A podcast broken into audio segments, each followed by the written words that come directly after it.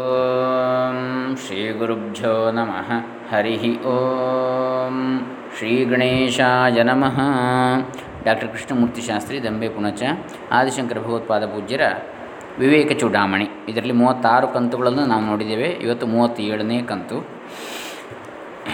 ಮೊದಲಿಗೆ ಆದಿಶಂಕರ ಭಗವತ್ಪಾದ ಪೂಜ್ಯರ ಶ್ರೀ ಶ್ರೀ ಸಚ್ಚಿದಾನಂದ ಸರಸ್ವತಿ ಸ್ವಾಮೀಜಿಗಳವರ, ಸ್ವಾಮಿ ಚಿನ್ಮಯಾನಂದಜಿಯವರ, ವಿದ್ವಾನ್ ಮಹಾಮಹೋಪಾಧ್ಯಾಯ ವೇದಾಂತ ಬ್ರಹ್ಮ doctor K G Subrahmanya Sharma ಇವರ ಚರಣಗಳ ಚರಣ ಹೊಂದುತ್ತಾ ಆತ್ಮಧ್ಯಾನದ ವಿಧಾನ ವಿವೇಕ ಚೂಡಾಮಣಿಯಲ್ಲಿ ಈಗ ಮುಂದಿನ ಭಾಗದಲ್ಲಿ 407ನೇ ಶ್ಲೋಕದಿಂದ 413ನೇ ಶ್ಲೋಕದವರೆಗೆ ಆತ್ಮಧ್ಯಾನದ ವಿಧಾನದ ಬಗ್ಗೆ ಹೇಳ್ತಾರೆ ಆದಿಶಂಕರ ಭಗವತ್ಪಾದರು. ಅನನ್ಯತ್ವಮಧಿಷ್ಠಾನಾದಾರೋಪ್ಯಸ್ಯ ನಿರೀಕ್ಷಿತಂ ಪಂಡಿತೈಃ ರಜ್ಜುಸರ್ಪಾದೌ ವಿಕಲ್ಪೋ ಭ್ರಾಂತಿ ಜೀವನಃ. ಆರೋಪಿತವಾದ ವಸ್ತುವು ತನ್ನ ಅಧಿಷ್ಠಾನಕ್ಕಿಂತ ಬೇರೆಯಲ್ಲ. ಈ ತತ್ವವನ್ನು ವಿವೇಕಿಗಳು ರಜ್ಜು ಸರ್ಪವೇ ಮೊದಲಾದ, ಅಂದರೆ ಹಗ್ಗ, ಸರ್ಪ ಮೊದಲಾದ ದೃಷ್ಟಾಂತಗಳನ್ನು ದೃಢಪಡಿಸಿಕೊಂಡಿರ್ತಾರೆ.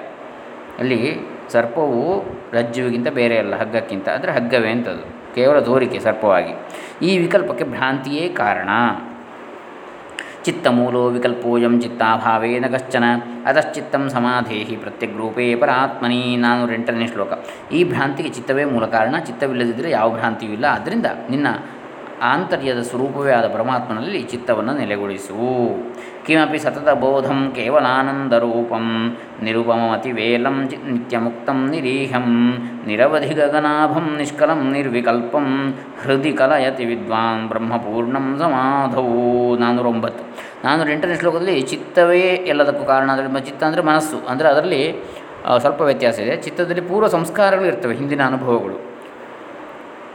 ಅದೇ ಹಿಂದಿನ ಅನುಭವಗಳೇ ಮುಂದಿನ ಯಾವ ಕರ್ಮಗಳಿಗೆ ಹಾಗೂ ಮತ್ತೆ ಮತ್ತೆ ಅಂತಹ ಅನುಭವಗಳು ಬೇಕು ಅಥವಾ ಮತ್ತು ಕೆಲವು ಅನುಭವಗಳು ಬೇಡ, ಅದು ದುಃಖ ಕಾರಣವಾದ್ದು, ಇದು ದುಃಖಕ್ಕೆ ಕಾರಣವಾದ್ದು ಅಂತ ಹೇಳುವಂತಹದ್ದು ಆ ಅನುಭವಗಳು ಯಾವುದಿರ್ತದೆ ಚಿತ್ತದಲ್ಲಿ ಸಂಗ್ರಹಿತವಾಗಿ, ಅದನ್ನೇ ವಾಸನೆಗಳು ಅಥವಾ ಸಂಸ್ಕಾರಗಳು, ಕರ್ಮ ಸಂಸ್ಕಾರಗಳು ಅಂತ ಹೇಳ್ತೇವೆ. ಅದರಿಂದಾಗಿಯೇ ಏನು ಕರ್ಮದಲ್ಲಿ ಪ್ರವೃತ್ತಿ ಬರ್ತಕ್ಕಂಥದ್ದು. ಆದ್ದರಿಂದ ಚಿತ್ತವಿಲ್ಲದಿದ್ದರೆ ಯಾವ ಭ್ರಾಂತಿಯೂ ಇಲ್ಲ. ಆದ್ದರಿಂದ ನಿನ್ನ ಆಂತರ್ಯದ ಸ್ವರೂಪವಾದ ಪರಮಾತ್ಮನಲ್ಲಿ ಚಿತ್ತವನ್ನು ನೆಲೆಗೊಳಿಸು. ಅಂತಹ ಚಿತ್ತವನ್ನು ಪರಮಾತ್ಮನಲ್ಲಿ ನೆಲೆಗೊಳಿಸುವು, ನಿನ್ನ ಸ್ವರೂಪವೇ ಆದಂತಹ. ಈಗ 409ನೇ ಶ್ಲೋಕ ಏನು ಹೇಳ್ತಾರೆ? ಕಿಮಪಿ ಸತತ ಬೋಧಂ ಕೇವಲಾನಂದರೂಪಂ ನಿರುಪಮಂ ಅತಿವೇಲಂ ನಿತ್ಯಮುಕ್ತಂ ನಿರೀಹಂ ನಿರವಧಿ ಗಗನಾಭಂ ನಿಷ್ಕಲಂ ನಿರ್ವಿಕಲ್ಪಂ ಹೃದಯ ಕಲಯತಿ ವಿದ್ವಾನ್ ಬ್ರಹ್ಮಪೂರ್ಣಂ ಸಮಾಧೌ. ನಿತ್ಯಜ್ಞಾನ ಸ್ವರೂಪವು, ಕೇವಲಾನಂದ ಸ್ವರೂಪವು, ಉಪಮಾನರಹಿತವು, ಮೇರೆ ಇಲ್ಲದ್ದು, ಗಡಿ ಇಲ್ಲದ್ದು, ನಿತ್ಯಮುಕ್ತವು, ನಿಷ್ಕ್ರಿಯವು, ಆಕಾಶದಂತೆ ಸೀಮಾರಹಿತವು, ಅವಯವಗಳಿಲ್ಲದ್ದು, ವಿಕಲ್ಪರಹಿತವಾದದ್ದು ಆಗಿರುವ ಪೂರ್ಣ ಬ್ರಹ್ಮವನ್ನು ಜ್ಞಾನಿಯು ಸಮಾಧಿಯ ಮೂಲಕ ಅಂತಃಕರಣದಲ್ಲಿ, ಹೃದಯ ಆಕಾಶದಲ್ಲಿ ಸಾಕ್ಷಾತ್ಕರಿಸಿಕೊಳ್ಳುತ್ತಾನೆ. ಪ್ರಕೃತಿ ವಿಕೃತಿ ಶೂನ್ಯಂ ಭಾವನಾತೀತ ಭಾವಂ ಸಮರಸ ಅಸಮಾನಂ ಮಾನ ಸಂಬಂಧ ದೂರಂ ನಿಗಮವಚನ ಸಿದ್ಧಂ ನಿತ್ಯಮಸ್ಮತ್ ಪ್ರಸಿದ್ಧಂ ಹೃದಯ ಕಲಯತಿ ವಿದ್ವಾನ್ ಬ್ರಹ್ಮಪೂರ್ಣಂ ಸಮಾಧೌ. 410. ಕಾರಣ ಕಾರ್ಯರಹಿತವಾದ ಪ್ರಕೃತಿ ವಿಕೃತಿ ಶೂನ್ಯಂ, ಮಾನಸಿಕ ಭಾವನೆಗಳಿಗೆ ನಿಲುಕದ, ಭಾವನಾತೀತ ಭಾವಂ ಅಂತಹ ಅಸ್ತಿತ್ವ, ಸಮರಸಂ ಅಸಮಾನಂ ಸಮರಸವಾದ ಮತ್ತು ಅದಕ್ಕೆ ಸಮನಾದ ಇನ್ನೊಂದಿಲ್ಲದ, ಅನುಪಮವಾದ, ಉಪಮೆ ಇಲ್ಲದ, ಹೋಲಿಕೆ ಇಲ್ಲದ, ಮಾನ ಸಂಬಂಧ ದೂರಂ ಪ್ರಮಾಣಕ್ಕೆ ಗೋಚರಿಸದ, ಮಾನ ಅಂದರೆ ಪ್ರಮಾಣ, ಅಳತೆ, ಅಳತೆಗೆ ಸಂಬಂಧವೇ ಇಲ್ಲದಂತಹ, ನಿಗಮ ವಚನ ಸಿದ್ಧಂ ವೇದವಾಕ್ಯಗಳಿಂದ ಸಿದ್ಧವಾದ, ನಿತ್ಯಂ ಅಸ್ಮತ್ ಪ್ರಸಿದ್ಧಂ ಶಾಶ್ವತವಾದ ನಾನು ಎಂಬ ಜ್ಞಾನದಿಂದ ಹೃದಯ ಕಲಯತಿ ವಿದ್ವಾನ್ ಬ್ರಹ್ಮ ಪೂರ್ಣಂ ಸಮಾಧೌ. ಪ್ರಸಿದ್ಧವಾದ ಪೂರ್ಣ ಬ್ರಹ್ಮವನ್ನು ಜ್ಞಾನಿಯು ಸಮಾಧಿಯ ಮೂಲಕ ಅಂತಃಕರಣದಲ್ಲಿ, ಹೃದಯಾಕಾಶದಲ್ಲಿ ಸಾಕ್ಷಾತ್ಕರಿಸಿಕೊಳ್ಳುತ್ತಾನೆ.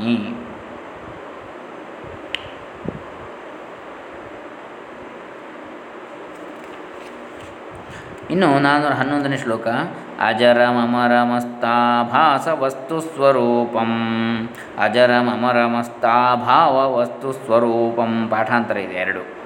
ಸ್ಥಿಮಿತ ಸಲಿಲರಾಶಿ ಪ್ರಖ್ಯಮಾಖ್ಯಾ ವಿಹೀನಂ ಶಮಿತಗುಣವಿಕಾರಂ ಶಾಶ್ವತಂ ಶಾಂತಮೇಕಂ ಹೃದಯ ಕಲಯತಿ ವಿದ್ವಾನ್ ಬ್ರಹ್ಮಪೂರ್ಣಂ ಸಮಾಧೌ.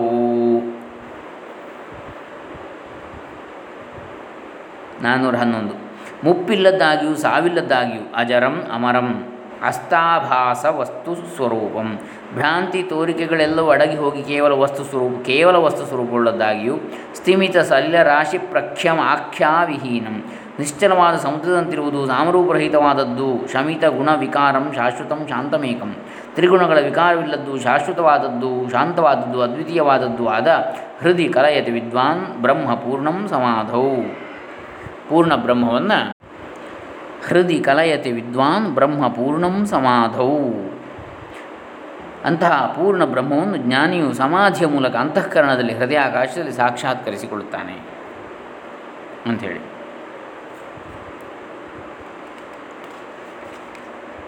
ಸಮಾಹಿತಾಂತಃಕರಣಸ್ವರೂಪೇ ವಿಲೋಕಯಾತ್ಮಾನಮಖಂಡವೈಭವಂ ವಿಚ್ಛಿಂಧಿ ಬಂಧಂ ಭವಗಂಧಗಂಧಿತಂ ಯತ್ನೇನ ಪುಂಸ್ತ್ವಂ ಸಫಲೀಕುರುಷ್ವ. 412. ಅಂತಃಕರಣವನ್ನು ನಿನ್ನ ಸ್ವರೂಪದಲ್ಲಿ ಸ್ಥಿರಗೊಳಿಸಿ, ಅಂತಃಕರಣವನ್ನು ನಿನ್ನ ಸ್ವರೂಪದಲ್ಲಿ ಸ್ಥಿರಗೊಳಿಸಿ ಅಖಂಡ ವೈಭವವುಳ್ಳ ಆತ್ಮನನ್ನು ಸಾಕ್ಷಾತ್ಕರಿಸಿಕೋ. ಸಂಸಾರ ವಾಸನೆಯಿಂದ ಕೂಡಿದ ಬಂಧವನ್ನು ಕತ್ತರಿಸಿ ಹಾಕು. ಪ್ರಯತ್ನಪೂರ್ವಕವಾಗಿ ಮನುಷ್ಯ ಜನ್ಮವನ್ನು ಸಾರ್ಥಕಪಡಿಸಿಕೋ. ಏತದ್ ಬುದ್ಧ್ವಾ ಬುದ್ಧಿಮಾನ್ ಸ್ಯಾತ್ ಕೃತಕೃತ್ಯಶ್ಚ ಭಾರತ ಅಂತೇಳಿ ಹೇಳಿದಾಗೆ ಇದು ಕೂಡ ಗೀತೆಯಲ್ಲಿ ಹೇಳಿದ ಹಾಗೆ. ಸರ್ವೋಪಾಧಿ ವಿನಿರ್ಮುಕ್ತಂ ಸಚ್ಚಿದಾನಂದಮದ್ವಯಂ ಭಾವಯಾತ್ಮಾನಂ ಆತ್ಮಸ್ಥಂ ನ ಭೂಯಃ ಕಲ್ಪಸೇ ಅಧ್ವನೇ. 413. ಸಮಸ್ತ ಉಪಾಧಿಗಳಿಂದ ಮುಕ್ತನೂ ಸಚ್ಚಿದಾನಂದ ಸ್ವರೂಪನೂ ದ್ವೈತರಹಿತನೂ ಆದ ನಿನ್ನೊಳಗಿರುವ ಆತ್ಮನನ್ನು ಕುರಿತು ಚಿಂತನೆ ಮಾಡು. ಹಾಗೆ ಮಾಡಿದರೆ ಸಂಸಾರ ಚಕ್ರದಲ್ಲಿ ನೀನು ಪುನಃ ಸಿಕ್ಕಿಕೊಳ್ಳಬೇಕಾಗುವುದಿಲ್ಲ. ಅದರರ್ಥ ಏನು? ಹುಟ್ಟು ಸಾವುಗಳಿಲ್ಲ ಅಂತ ಹೇಳಿದ್ರೆ ನೀನು ಹುಟ್ಟಿದರೂ ಕೂಡ ಹುಟ್ಟಿದವ ಅಂತ ನೀನು ಅಂದುಕೊಳ್ಳೋದಿಲ್ಲ, ಸಾಯುವ ಅಂತ ಅಂದುಕೊಳ್ಳೋದಿಲ್ಲ. ಅಂದರೆ ಜೀವನ್ಮುಕ್ತನಾಗ್ತೀಯಾ, ಹುಟ್ಟುವಾಗಲೇ ಹಾಗೆ ಇರ್ತೀಯ ನೀನು, ಜೀವನ್ಮುಕ್ತ ಸ್ವರೂಪಿಯಾಗಿ. ಆಗ ಯಾವ ಬಂಧನಗಳು ನಿನಗಿರುವುದಿಲ್ಲ. ಪುನಃ ಹುಟ್ಟಿದರೂ ಕೂಡ ಹುಟ್ಟು ಸಾವುಗಳ ಬಂಧನ ನಿನಗಿಲ್ಲ. ಹುಟ್ಟುವ ಆಸೆ ಇದ್ದರೆ ಹುಟ್ಟುವುದು, ಆಸೆ ಇರುವುದಿಲ್ಲ. ಆದರೆ ಏನು ಏನೋ ಲೋಕ ಸಂಗ್ರಹಕ್ಕಾಗಿ, ಲೋಕೋಪಕಾರಕ್ಕಾಗಿಯೋ ಯಾವುದೋ ಒಂದು ಉದ್ದೇಶದಿಂದ ಹುಟ್ಟಬಹುದು. ಆದರೆ ಅವನಿಗೆ ಯಾವ ಪಾಪಲೇಪವಾಗಲಿ ಕರ್ಮಲೇಪಗಳು ಇರೋದಿಲ್ಲ ಅವನಿಗೆ ಅಂತೇಳಿ. ಯಾವುದನ್ನು ಕೂಡ ತನಗಾಗಿ ಮಾಡೋದಿಲ್ಲ ಆತ. ಇನ್ನು ಅಂದರೆ ಇಲ್ಲಿ ಉಪನಿಷತ್ತುಗಳಲ್ಲಿ, ಭಗವದ್ಗೀತೆಯಲ್ಲಿ ಸಾರಿರುವ ಸಂದೇಶವನ್ನು ಈ ಶ್ಲೋಕದಲ್ಲಿ ಕೂಡ ಹೇಳಿದ ಹಾಗೆ ನಮಗೆ ಕಂಡು ಬರ್ತದೆ. ನಚ ಪುನರಾವರ್ತತೆ ಅಂದರೆ ಚಾಂದೋಗಿ ಉಪನಿಷತ್ತು ಹೇಳ್ತದೆ. ಮಾಮುಪೇತ್ಯತ ಕೌಂತೆಯ ಪುನರ್ಜನ್ಮನ ವಿದ್ಯತೆ ಅಂದರೆ ಭಗವದ್ಗೀತೆಯಲ್ಲಿ ಹೇಳ್ತದೆ. ಹೀಗೆ ಶರೀರಾಸಕ್ತಿಯ ತ್ಯಾಗ ಮುಂದಿನ ವಿಚಾರ ಇದು. 414ರಿಂದ 418ನೇ ಶ್ಲೋಕದವರೆಗೆ. ಛಾಯೇವ ಪುಂಸಃ ಪರಿದೃಶ್ಯಮಾನಂ ಆಭಾಸರೂಪೇಣ ಫಲಾನುಭೂತ್ಯ ಶರೀರಮಾರಾಚ್ಛವನ್ನಿರಸ್ತಂ ಪುನರ್ನ ಸಂಧತ್ತ ಇದಂ ಮಹಾತ್ಮ. 414ನೇ ಶ್ಲೋಕ. ಪ್ರಾರಬ್ಧ ಕರ್ಮವನ್ನು ಅನುಭವಿಸುವುದಕ್ಕೋಸ್ಕರ ಮನುಷ್ಯನ ನೆರಳಿನಂತೆ ತೋರಿಕೆಯ ರೂಪದಲ್ಲಿ ಕಂಡುಬರುತ್ತಿರುವ ಈ ಶರೀರವನ್ನು ಶವದಂತೆ ತ್ಯಜಿಸಿದ ಮೇಲೆ ಮಹಾತ್ಮನಾದವನು ಮತ್ತೆ ಅದನ್ನು ಮನಸ್ಸಿಗೆ ತಂದುಕೊಳ್ಳುವುದೇ ಇಲ್ಲ. ಛಾಯಾ ಇವ ಪುಂಸಃ ಪರಿದೃಶ್ಯಮಾನಂ ಆಭಾಸರೂಪೇಣ ಫಲಾನುಭೂತ್ಯ ಶರೀರಂ ಆರಾತ್ ಶವವತ್ ನಿರಸ್ತಂ. ಪ್ರಾರಬ್ಧ ಕರ್ಮವನ್ನು ಅನುಭವಿಸಿದಕ್ಕೋಸ್ಕರ ಮನುಷ್ಯನ ನೆರಳಿನಂತೆ ತೋರಿಕೆಯ ರೂಪದಲ್ಲಿ ಕಂಡುಬರುತ್ತಿರುವ ಈ ಶರೀರವನ್ನು ಶವದಂತೆ ತ್ಯಜಿಸಿದ ಮೇಲೆ ಮಹಾತ್ಮ ಆದವನು ಮತ್ತೆ ಅದನ್ನು ಮನಸ್ಸಿಗೆ ತಂದುಕೊಳ್ಳುವುದಿಲ್ಲ ಶರೀರವನ್ನು ಅಂತೇಳಿ.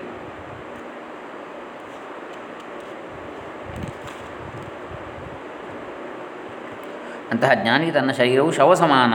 ಅದನ್ನು ಅಪವಿತ್ರವಾದ ಮೃತ ಶರೀರದಂತೆ ಅವನು ಉಪೇಕ್ಷಿಸ್ತಾನೆ. ಅದನ್ನು ಕಸದಂತೆ ತಿರಸ್ಕರಿಸಿದ ಮೇಲೆ ಆ ಮಹಾತ್ಮನ ಅದರೊಡನೆ ಎಂದಿಗೂ ತಾದಾತ್ಮ್ಯ ತಾಳುವುದಿಲ್ಲ. ಅದು ತಾನು ಅಂತೇಳಿ ಭಾವಿಸುವುದೇ ಇಲ್ಲ ಶರೀರವನ್ನು. ಸತತ ವಿಮಲಬೋಧಾನಂದ ರೂಪಂ ಸಮೇತ್ಯ ತ್ಯಜ ಜಡಮಲ ರೂಪೋಪಾಧಿಮೇತಂ ಸುದೂರೇ ಅಥ ಪುನರಪಿ ನೈಷ ಸ್ಮರ್ಯತಾಂ ವಾಂತವಸ್ತು ಸ್ಮರಣ ವಿಷಯಭೂತಂ ಕಲ್ಪತೆ ಕುತ್ಸನಾಯ. 415. ಅದಕ್ಕೆ ಇಲ್ಲಿ ರಾಮಕೃಷ್ಣ ಪರಮಹಂಸರು ಕೂಡ ಹೇಳಿದರು, ತಮ್ಮ ಅಂತ್ಯ ಕಾಲದಲ್ಲಿ ಅಥವಾ ಯಾವುದೋ ಕಾಯಿಲೆಗಳು ಬಂದಾಗಲ್ಲ ತಮ್ಮ ದೇಹಕ್ಕೆ ಅದು ಬಂದದ್ದು, ಅದನ್ನು ತಾವು ಅದರ ಬಗ್ಗೆ ಗಮನವೇ ಇಡ್ತಾ ಇರಲಿಲ್ಲ ಅಂಥೇಳಿ. ಯಾಕಂದರೆ ದೇಹ ತಾನಲ್ಲ ಎನ್ನುವ ಭಾವ ಅವರಿಗಿತ್ತು. ಹಾಗಾಗಿ ನಿತ್ಯ ನಿರ್ಮಲ ಮತ್ತು ಚಿದಾನಂದ ಸ್ವರೂಪವಾದ ಬ್ರಹ್ಮವನ್ನು ಸೇರಿದ ಮೇಲೆ ಈ ಜಡವಾದ ಮಲಮಯವಾದ ಉಪಾಧಿಯನ್ನು ಬಿಟ್ಟುಬಿಡು. ಪುನಃ ಅದನ್ನು ನೆನೆಸಿಕೊಳ್ಳಲೇಬೇಡ. ಏಕೆಂದರೆ ವಾಂತಿ ಮಾಡಿದ ವಸ್ತುವನ್ನು ಸ್ಮರಿಸಿದಾಗ ಬಹಳ ಸಖ್ಯವಾಗ್ತದೆ ಅಂತೇಳಿ ಉದಾಹರಣೆ ಕೊಡ್ತಾರೆ ಆಚಾರ್ಯ ಶಂಕರರು. ಸಮೂಲಮೇತತ್ ಪರಿದಹ್ಯ ವಹ್ನೌ ಸದಾತ್ಮನಿ ಬ್ರಹ್ಮಣಿ ನಿರ್ವಿಕಲ್ಪೆ ತದ ಸ್ವಯಂ ನಿತ್ಯ ವಿಶುದ್ಧಬೋಧಾನಂದಾತ್ಮನ ತಿಷ್ಠದಿ ವಿದ್ವರಿಷ್ಠ 416. ಬ್ರಹ್ಮಜ್ಞಾನಿಗಳಲ್ಲಿ ಶ್ರೇಷ್ಠನಾದವನು ನಿರ್ವಿಕಲ್ಪ ಬ್ರಹ್ಮವೆಂಬ ವಸ್ತುವಿನಲ್ಲಿ ಸದ್ವಸ್ತುವಿನಲ್ಲಿ ಈ ಶರೀರವನ್ನು ಬುಡ ಸಹಿತ ಕಾರಣ ಸಹಿತ ಸುಟ್ಟು ಅನಂತರ ತಾನು ನಿತ್ಯ ಶುದ್ಧ ಜ್ಞಾನಾನಂದ ಸ್ವರೂಪದಿಂದ ಇರ್ತಾನೆ. ಜ್ಞಾನಾಗ್ನಿಯಲ್ಲಿ ದೇಹಭಾವವನ್ನು ಬೇರು ಸಹಿತವಾಗಿ ವಾಸನೆಗಳ ಸಹಿತವಾಗಿ ದಹಿಸಿ ಬ್ರಹ್ಮಜ್ಞಾನಿಯು ಬ್ರಹ್ಮರೂಪದಲ್ಲಿ ನಿಂತಿರ್ತಾನೆ. ಪರಮಾರ್ಥವಾದ ಬ್ರಹ್ಮಭಾವದಲ್ಲಿ ನಿತ್ಯಾನಂದವನ್ನು ಅನುಭವಿಸುತ್ತಾ ಪರಿಶುದ್ಧಾತ್ಮನಾಗಿ ನೆಲೆಸಿ ತನ್ನ ದೇಹೇಂದ್ರಿಯಗಳೊಡನೆ ಅಧ್ಯಾಸವನ್ನು ಸಂಪೂರ್ಣವಾಗಿ ನಾಶ ಮಾಡಿಕೊಂಡಿರ್ತಾನೆ. ಅಲ್ಲಿನ ಮುಂದೆ ಬ್ರಹ್ಮಜ್ಞಾನಿಗಳಲ್ಲಿ ಶ್ರೇಷ್ಠನಾದ ವಿದ್ಯುದ್ವರಿಷ್ಠ ವಿದಂತಿ ಇತಿ ವಿಧ ತೇಷಾಂ ವರಿಷ್ಠ ವಿದ್ವರಿಷ್ಠ ಅಂಥೇಳಿ ತಿಳಿಯುತ್ತಾರೆ ಎಂಬುದರಿಂದ ತಿಳಿದವರು ವಿದಂತಿ ಇತಿ ವಿಧ ವಿದ್ವರಿಷ್ಠ ತೇಷಾಂ ವರಿಷ್ಠ ವಿದ್ವರಿಷ್ಠ ತಿಳಿದವರಲ್ಲಿ ಶ್ರೇಷ್ಠರು. ಬ್ರಹ್ಮಜ್ಞಾನಿಗಳಲ್ಲಿ ಶ್ರೇಷ್ಠನಾದ ಆ ಮಹಾತ್ಮನು ಆತ್ಮಸ್ವರೂಪದಲ್ಲಿ ನೆಲೆಯಾಗಿ ನಿಲ್ತಾನೆ. ಅವನು ಸತ್ಚಿದ ಆನಂದದಲ್ಲಿ ಒಂದಾಗ್ತಾನೆ. ಆತ್ಮವಿದನು ಆತ್ಮವೇ ಆಗ್ತಾನೆ. ಆ ಮಹಾದ ಆನಂದದ ಪರ್ವತ ಶೃಂಗದ ಮೇಲೆ ನಿಂತಿರುವ ಆ ಮಹಾತ್ಮನಿಗೆ ಭೌತಿಕ ದೇಹದ ಅರಿವೂ ಇರುವುದಿಲ್ಲ, ಪರಿವೆಯೂ ಇರುವುದಿಲ್ಲ. ನಿತ್ಯ ವಿಶುದ್ಧ ಬೋಧಾನಂದ ಆತ್ಮನ ತಿಷ್ಠತಿ ವಿದ್ವರಿಷ್ಠ. 417 ಶ್ಲೋಕ. ಪ್ರಾರಬ್ಧ ಸೂತ್ರ ಗ್ರಥಿತಂ ಶರೀರಂ ಪ್ರಯಾತು ವಾ ತಿಷ್ಠತು ಗೋರಿ ವಸ್ತ್ರಕ್ ನ ತತ್ ಪುನಃ ಪಶ್ಯತಿ ತತ್ವವೇತ್ತಾನಂದಾತ್ಮನಿ ಬ್ರಹ್ಮಣಿ ಲೀನವೃತ್ತಿ. ಗೋವು ತನ್ನ ಕೊರಳಿನಲ್ಲಿ ಹಾಕಿರುವ ಹೂವಿನ ಮಾಲೆಯನ್ನು ಉದಾಸೀನ ಮಾಡುವ ಹಾಗೆ ಪ್ರಾರಬ್ಧವೆಂಬ ದಾರದಿಂದ ಪೂರ್ಣಿಸಲ್ಪಟ್ಟ ಈ ಶರೀರವು ಇದ್ದರೂ ಹೋದರೂ ಆನಂದ ಸ್ವರೂಪವಾದ ಬ್ರಹ್ಮದಲ್ಲಿ ಮನೋವೃತ್ತಿಯನ್ನು ಲಯ ಮಾಡಿಕೊಂಡಿರುವ ತತ್ವಜ್ಞಾನಿಯು ಶರೀರವನ್ನು ಮತ್ತೆ ನೋಡುವುದಿಲ್ಲ. ಅಖಂಡಾನಂದಮಾತ್ಮಾನಂ ವಿಜ್ಞಾಯ ಸ್ವಸ್ವರೂಪತಃ ಕಿಮಿಚ್ಛನ್ ಕಸ್ಯ ವಾ ಹೇತೋರ್ದೇಹಂ ಪುಷ್ಣಾತಿ ತತ್ವವಿತ್. 418. ಅಖಂಡಾನಂದ ಸ್ವರೂಪನಾದ ಆತ್ಮವನ್ನು ತನ್ನ ಸ್ವರೂಪವೆಂದು ಅರಿತುಕೊಂಡ ಮೇಲೆ ತತ್ವಜ್ಞಾನಿಯು ಯಾವುದನ್ನು ಇಚ್ಛಿಸಿ ಯಾರ ಪ್ರಯೋಜನಕ್ಕಾಗಿ ಈ ದೇಹವನ್ನು ಪೋಷಿಸ್ತಾನೆ?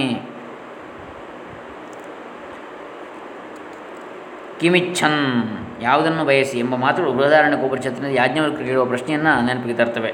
ಆತ್ಮಾನಂ ಚೇದ್ ವಿಜಾನೀಯಾದ್ ಅಯಮಸ್ಮೀತಿ ಪುರುಷಃ ಕಿಮಿಚ್ಛನ್ ಕಸ್ಯ ಕಾಮಾಯ ಶರೀರಂ ಅನುಸಂಜ್ವರೇತ್ ಅಂಥೇಳಿ ಬೃಹದಾರಣ್ಯಕೋಪನಿಷತ್ತಲ್ಲಿ ಬರ್ತದೆ. ಇವನೇ ನಾನು ಎಂದು ಪುರುಷನು ಆತ್ಮನನ್ನು ತಾನೇ ಅಂತೇಳಿ ಅರಿತುಕೊಂಡ್ರೆ ಏನನ್ನು ಇಚ್ಛಿಸುವವನಾಗಿ ಯಾರ ಕಾಮಕ್ಕಾಗಿ ಶರೀರದ ತಾಪವನ್ನು ಅನುಸರಿಸಿ ದುಃಖಿಯಾದಾನು ಅಂಥೇಳಿ ಯಾವ ಬಯಕೆಯ ಪೂರೈಕೆಯಾಗಿ ತನ್ನ ಭೌತಿಕ ದೇಹವನ್ನು ಪೋಷಿಸಿ ಕೊಬ್ಬಿಸ್ತಾನೆ. ತಾನು ಆ ಶರೀರ ಅಲ್ಲ ಅಂತೇಳಿ ತಿಳಿದ ಮೇಲೆ ಇನ್ನು ಆತ್ಮಜ್ಞಾನದ ಫಲ ಶ್ಲೋಕ 419 - 425. ಸಂಸಿದ್ಧಸ್ಯ ಫಲಂ ತ್ವೇತತ್ ಜೀವನ್ಮುಕ್ತಸ್ಯ ಯೋಗಿನಃ ಬಹಿರಂತಃ ಸದಾನಂದರಸಾಸ್ವಾದನಮಾತ್ಮನಿ. ಆತ್ಮಜ್ಞಾನನಿಷ್ಠನಾದ ಹಾಗೂ ಜೀವನ್ಮುಕ್ತನಾದ ಯೋಗಿಗೆ ಸಿಕ್ಕುವ ಫಲ ಹೊರಗೂ ಒಳಗೂ ಯಾವಾಗಲೂ ಮನಸ್ಸಿನಲ್ಲಿ ಆನಂದರಸವನ್ನು ಆಸ್ವಾದಿಸುತ್ತಿರುವಂಥದ್ದು. ಅದೇ ಫಲ ಅವನಿಗೆ. ಎಲ್ಲದರಲ್ಲಿ ಹೊರಗೂ ಒಳಗೂ ಎಲ್ಲ ಆನಂದವನ್ನೇ ಆಸ್ವಾದನೆ ಮಾಡತಕ್ಕಂಥದ್ದು ಮನಸ್ಸಿನಲ್ಲಿ. ವೈರಾಗ್ಯಸ್ಯ ಫಲಂ ಬೋಧೋ ಬೋಧಸ್ಯೋಪರತಿ ಫಲಂ ಸ್ವಾನಂದಾನುಭವಾಚ್ಛಾಂತಿರೇಷೈವೋಪರತೆ ಫಲಂ. 420. ವೈರಾಗ್ಯಕ್ಕೆ ಜ್ಞಾನವೇ ಫಲ, ಜ್ಞಾನಕ್ಕೆ ಉಪರತಿಯೇ ಫಲ. ಆತ್ಮಾನಂದ ಅನುಭವವನ್ನು ಹೊಂದಿ ಶಾಂತಿಯನ್ನು ಪಡೆದುಕೊಳ್ಳುವುದೇ ಉಪರತಿಯ ಫಲ. ವೈರಾಗ್ಯದ ಫಲ ಏನು? ಜ್ಞಾನ. ವೈರಾಗ್ಯಸ್ಯ ಫಲಂ ಬೋಧ. ವೈರಾಗ್ಯದ ಫಲ ಏನು? ವೈರಾಗ್ಯ ನಮಗುಂಟಾದರೆ ಅದರ ಫಲ ಏನು? ಜ್ಞಾನ ಅಂತೇಳಿ ಆತ್ಮಜ್ಞಾನ ಉಂಟಾಗ್ತದೆ ಅಂತ ಹೇಳ್ತಾರೆ. ಬೋಧಸ್ಯ ಉಪರತಿ ಫಲಂ. ಆ ಜ್ಞಾನಕ್ಕೆ ಏನು ಫಲ? ಜ್ಞಾನ ಉಂಟಾದವನಿಗೆ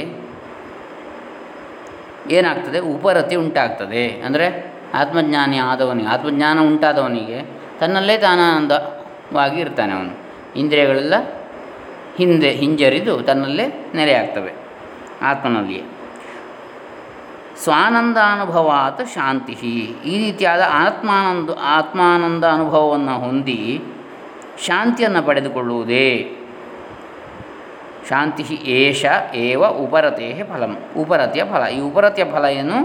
ಆತ್ಮಾನಂದ ಅನುಭವವನ್ನು ಹೊಂದಿ ಶಾಂತಿಯನ್ನು ಪಡ್ಕೊಳ್ಳತಕ್ಕಂಥದ್ದು ಅಂತೇಳಿ. ಇದು ಕ್ರಮಕ್ರಮವಾಗಿ ಈ ರೀತಿಯಾದಂಥ ಅನುಭವ. ಯದ್ಯುತ್ತರೋತ್ತರಾಭಾವ ಪೂರ್ವಪೂರ್ವಂತು ನಿಷ್ಫಲಂ ನಿವೃತ್ತಿ ಪರಮಾ ತೃಪ್ತಿರಾನಂದೋ ಅನುಪಮಸ್ವತಃ. 421. ಇವುಗಳಲ್ಲಿ ಮುಂದಿನದ್ದು ಸಿದ್ಧಿಸದೆ ಹೋದರೆ ಹಿಂದಿನದು ನಿಷ್ಫಲವಾಗ್ತದೆ. ಸಮಸ್ತ ಕಾರ್ಯಗಳಿಂದ ಅಂದರೆ ಮನಸ್ಸು ಹಿಂತಿರುಗುವುದರಿಂದ ಪರಮತೃಪ್ತಿ ಅಸದೃಶವಾದ ಆನಂದ ಇವು ಸ್ವಾಭಾವಿಕವಾಗಿ ಉಂಟಾಗ್ತವೆ. ಎಂದರೆ ಜ್ಞಾನವು ಸಿದ್ಧಿಸದಿದ್ದರೆ ವೈರಾಗ್ಯವಿದ್ದರೂ ನಿಷ್ಫಲವಾಗ್ತದೆ, ಉಪರತಿಯು ಸಿದ್ಧಿಸದಿದ್ದರೆ ಜ್ಞಾನವಿದ್ದರೂ ನಿಷ್ಫಲ, ಶಾಂತಿಯು ಸಿದ್ಧಿಸದಿದ್ದರೆ ಉಪರತಿ ಇದ್ದರೂ ನಿಷ್ಫಲ. ಹೀಗೆ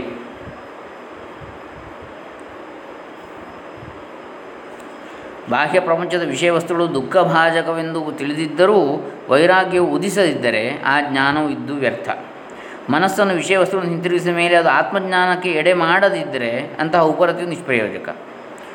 ಆ ರೀತಿಯ ಸಾಧನೆಗಳು ಕ್ರಿಯಾತ್ಮಕವಲ್ಲ. ಸಾಧನಾ ಕ್ರಮದಲ್ಲಿ ಹಿಂದಿನ ಹಂತದ ಸದ್ಗುಣಗಳನ್ನೆಲ್ಲ ಸಂಪೂರ್ಣವಾಗಿ ಜಯಿಸಿದರೆ ಮಾತ್ರ ಮುಂದಿನ ಹಂತಕ್ಕೆ ಕಾರಗತವಾಗ್ತವೆ.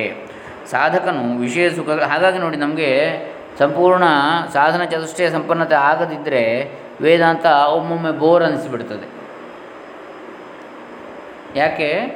ಇದರಿಂದಾಗಿ ಹಿಂದಿನದು ಸಿದ್ಧಿ ಆಗದೆ ಮುಂದಿನದ್ದು ಉಂಟಾಗೋದಿಲ್ಲ. ಗಣಿತ ಪಾಠ, ವಿಜ್ಞಾನ ಪಾಠದ ಯಾವುದೇ ಪಾಠದಲ್ಲಿ ಹಾಗೆ ಹಿಂದಿನ ವಿಚಾರ ಗೊತ್ತಾಗದಿದ್ದರೆ ಅದರ ಮುಂದಿನ ವಿಚಾರ ತಲೆಗೆ ಹೋಗುವುದಿಲ್ಲ. ಹಾಗೆ ಹೆಂಡತಿಯ ವಿರಸದಿಂದಲೋ ಮಕ್ಕಳ ಕೃತಜ್ಞತೆಯಿಂದಲೋ ತನ್ನ ಉದ್ಯಮದಲ್ಲಿ ದಿವಾಳಿ ಆದದ್ರಿಂದಲೋ ಲೋಕ ವ್ಯವಹಾರದಿಂದ ವಿಮುಖನಾಗಿ ಗಂಗಾ ನದಿಯ ತಟಕ್ಕೆ ಓಡಿ ಹೋಗಿ ಕಾವ್ಯ ವಸ್ತ್ರವನ್ನು ಧರಿಸಿದ ಮಾತ್ರಕ್ಕೆ ಯಾರೂ ಆತ್ಮಜ್ಞಾನಕ್ಕೆ ಅರ್ಹತೆ ಹೊಂದುವುದಿಲ್ಲ. ಅಂದರೆ ಅದಕ್ಕೆ ಈ ವೈರಾಗ್ಯಕ್ಕೆ ಬೇರೆ ಬೇರೆ ಹೆಸರುಗಳಿವೆ. ವೈರಾಗ್ಯಗಳಲ್ಲಿ ಅಭಾವ ವೈರಾಗ್ಯ, ಆಮೇಲೆ ಸ್ಮಶಾನ ವೈರಾಗ್ಯ, ಆಮೇಲೆ ಮೈಥುನ ವೈರಾಗ್ಯ, ಹೀಗೆಲ್ಲ ಹೆಸರುಗಳಿವೆ. ಆದರೆ ಒಮ್ಮೆ ಅದನ್ನು ಯಾವುದನ್ನೇ ಆಗಲಿ, ಈಗ ಉದಾಹರಣೆಗೆ ಅಭಾವ ವೈರಾಗ್ಯ ಅಂತ ಹೇಳಿದರೆ, ಯಾವುದೋ ಒಂದು ವಸ್ತು ನಮ್ಮಲ್ಲಿ ನರಿಗೆ ದ್ರಾಕ್ಷಿ ಹುಳಿ ಅಂತ ಹೇಳಿದಾಗೆ ನರಿಗೆ ಎಟುಕೋದಿಲ್ಲ, ಹಾಗಾಗಿ ದ್ರಾಕ್ಷಿ ಹುಳಿ. ಹಾಗೆ ಲೌಕಿಕ ಉಪಭೋಗಗಳು ಯಾವನಿಗೆ ಆತ ಬಡವ ಅದೆಲ್ಲ ಸಿಗುವುದಿಲ್ಲ ಅವನಿಗೆ, ಹಾಗಾಗಿ ಅವನಿಗೆ ವೈರಾಗ್ಯ. ಅಂದರೆ ಇಲ್ಲದೇ ಇರೋದ್ರಿಂದ ಅವನಿಗೆ ಬೇಕಾದಷ್ಟು ಸಿಕ್ಕಿದರೆ ಯಾವ ವೈರಾಗ್ಯ ಇಲ್ಲ, ಬೇಕು ಎಲ್ಲವೋ ಅವನಿಗೆ. ಅಂಥದ್ದು ಅದು ನಿಜವಾದ ವೈರಾಗ್ಯ ಅಲ್ಲ, ಅಭಾವ ವೈರಾಗ್ಯ.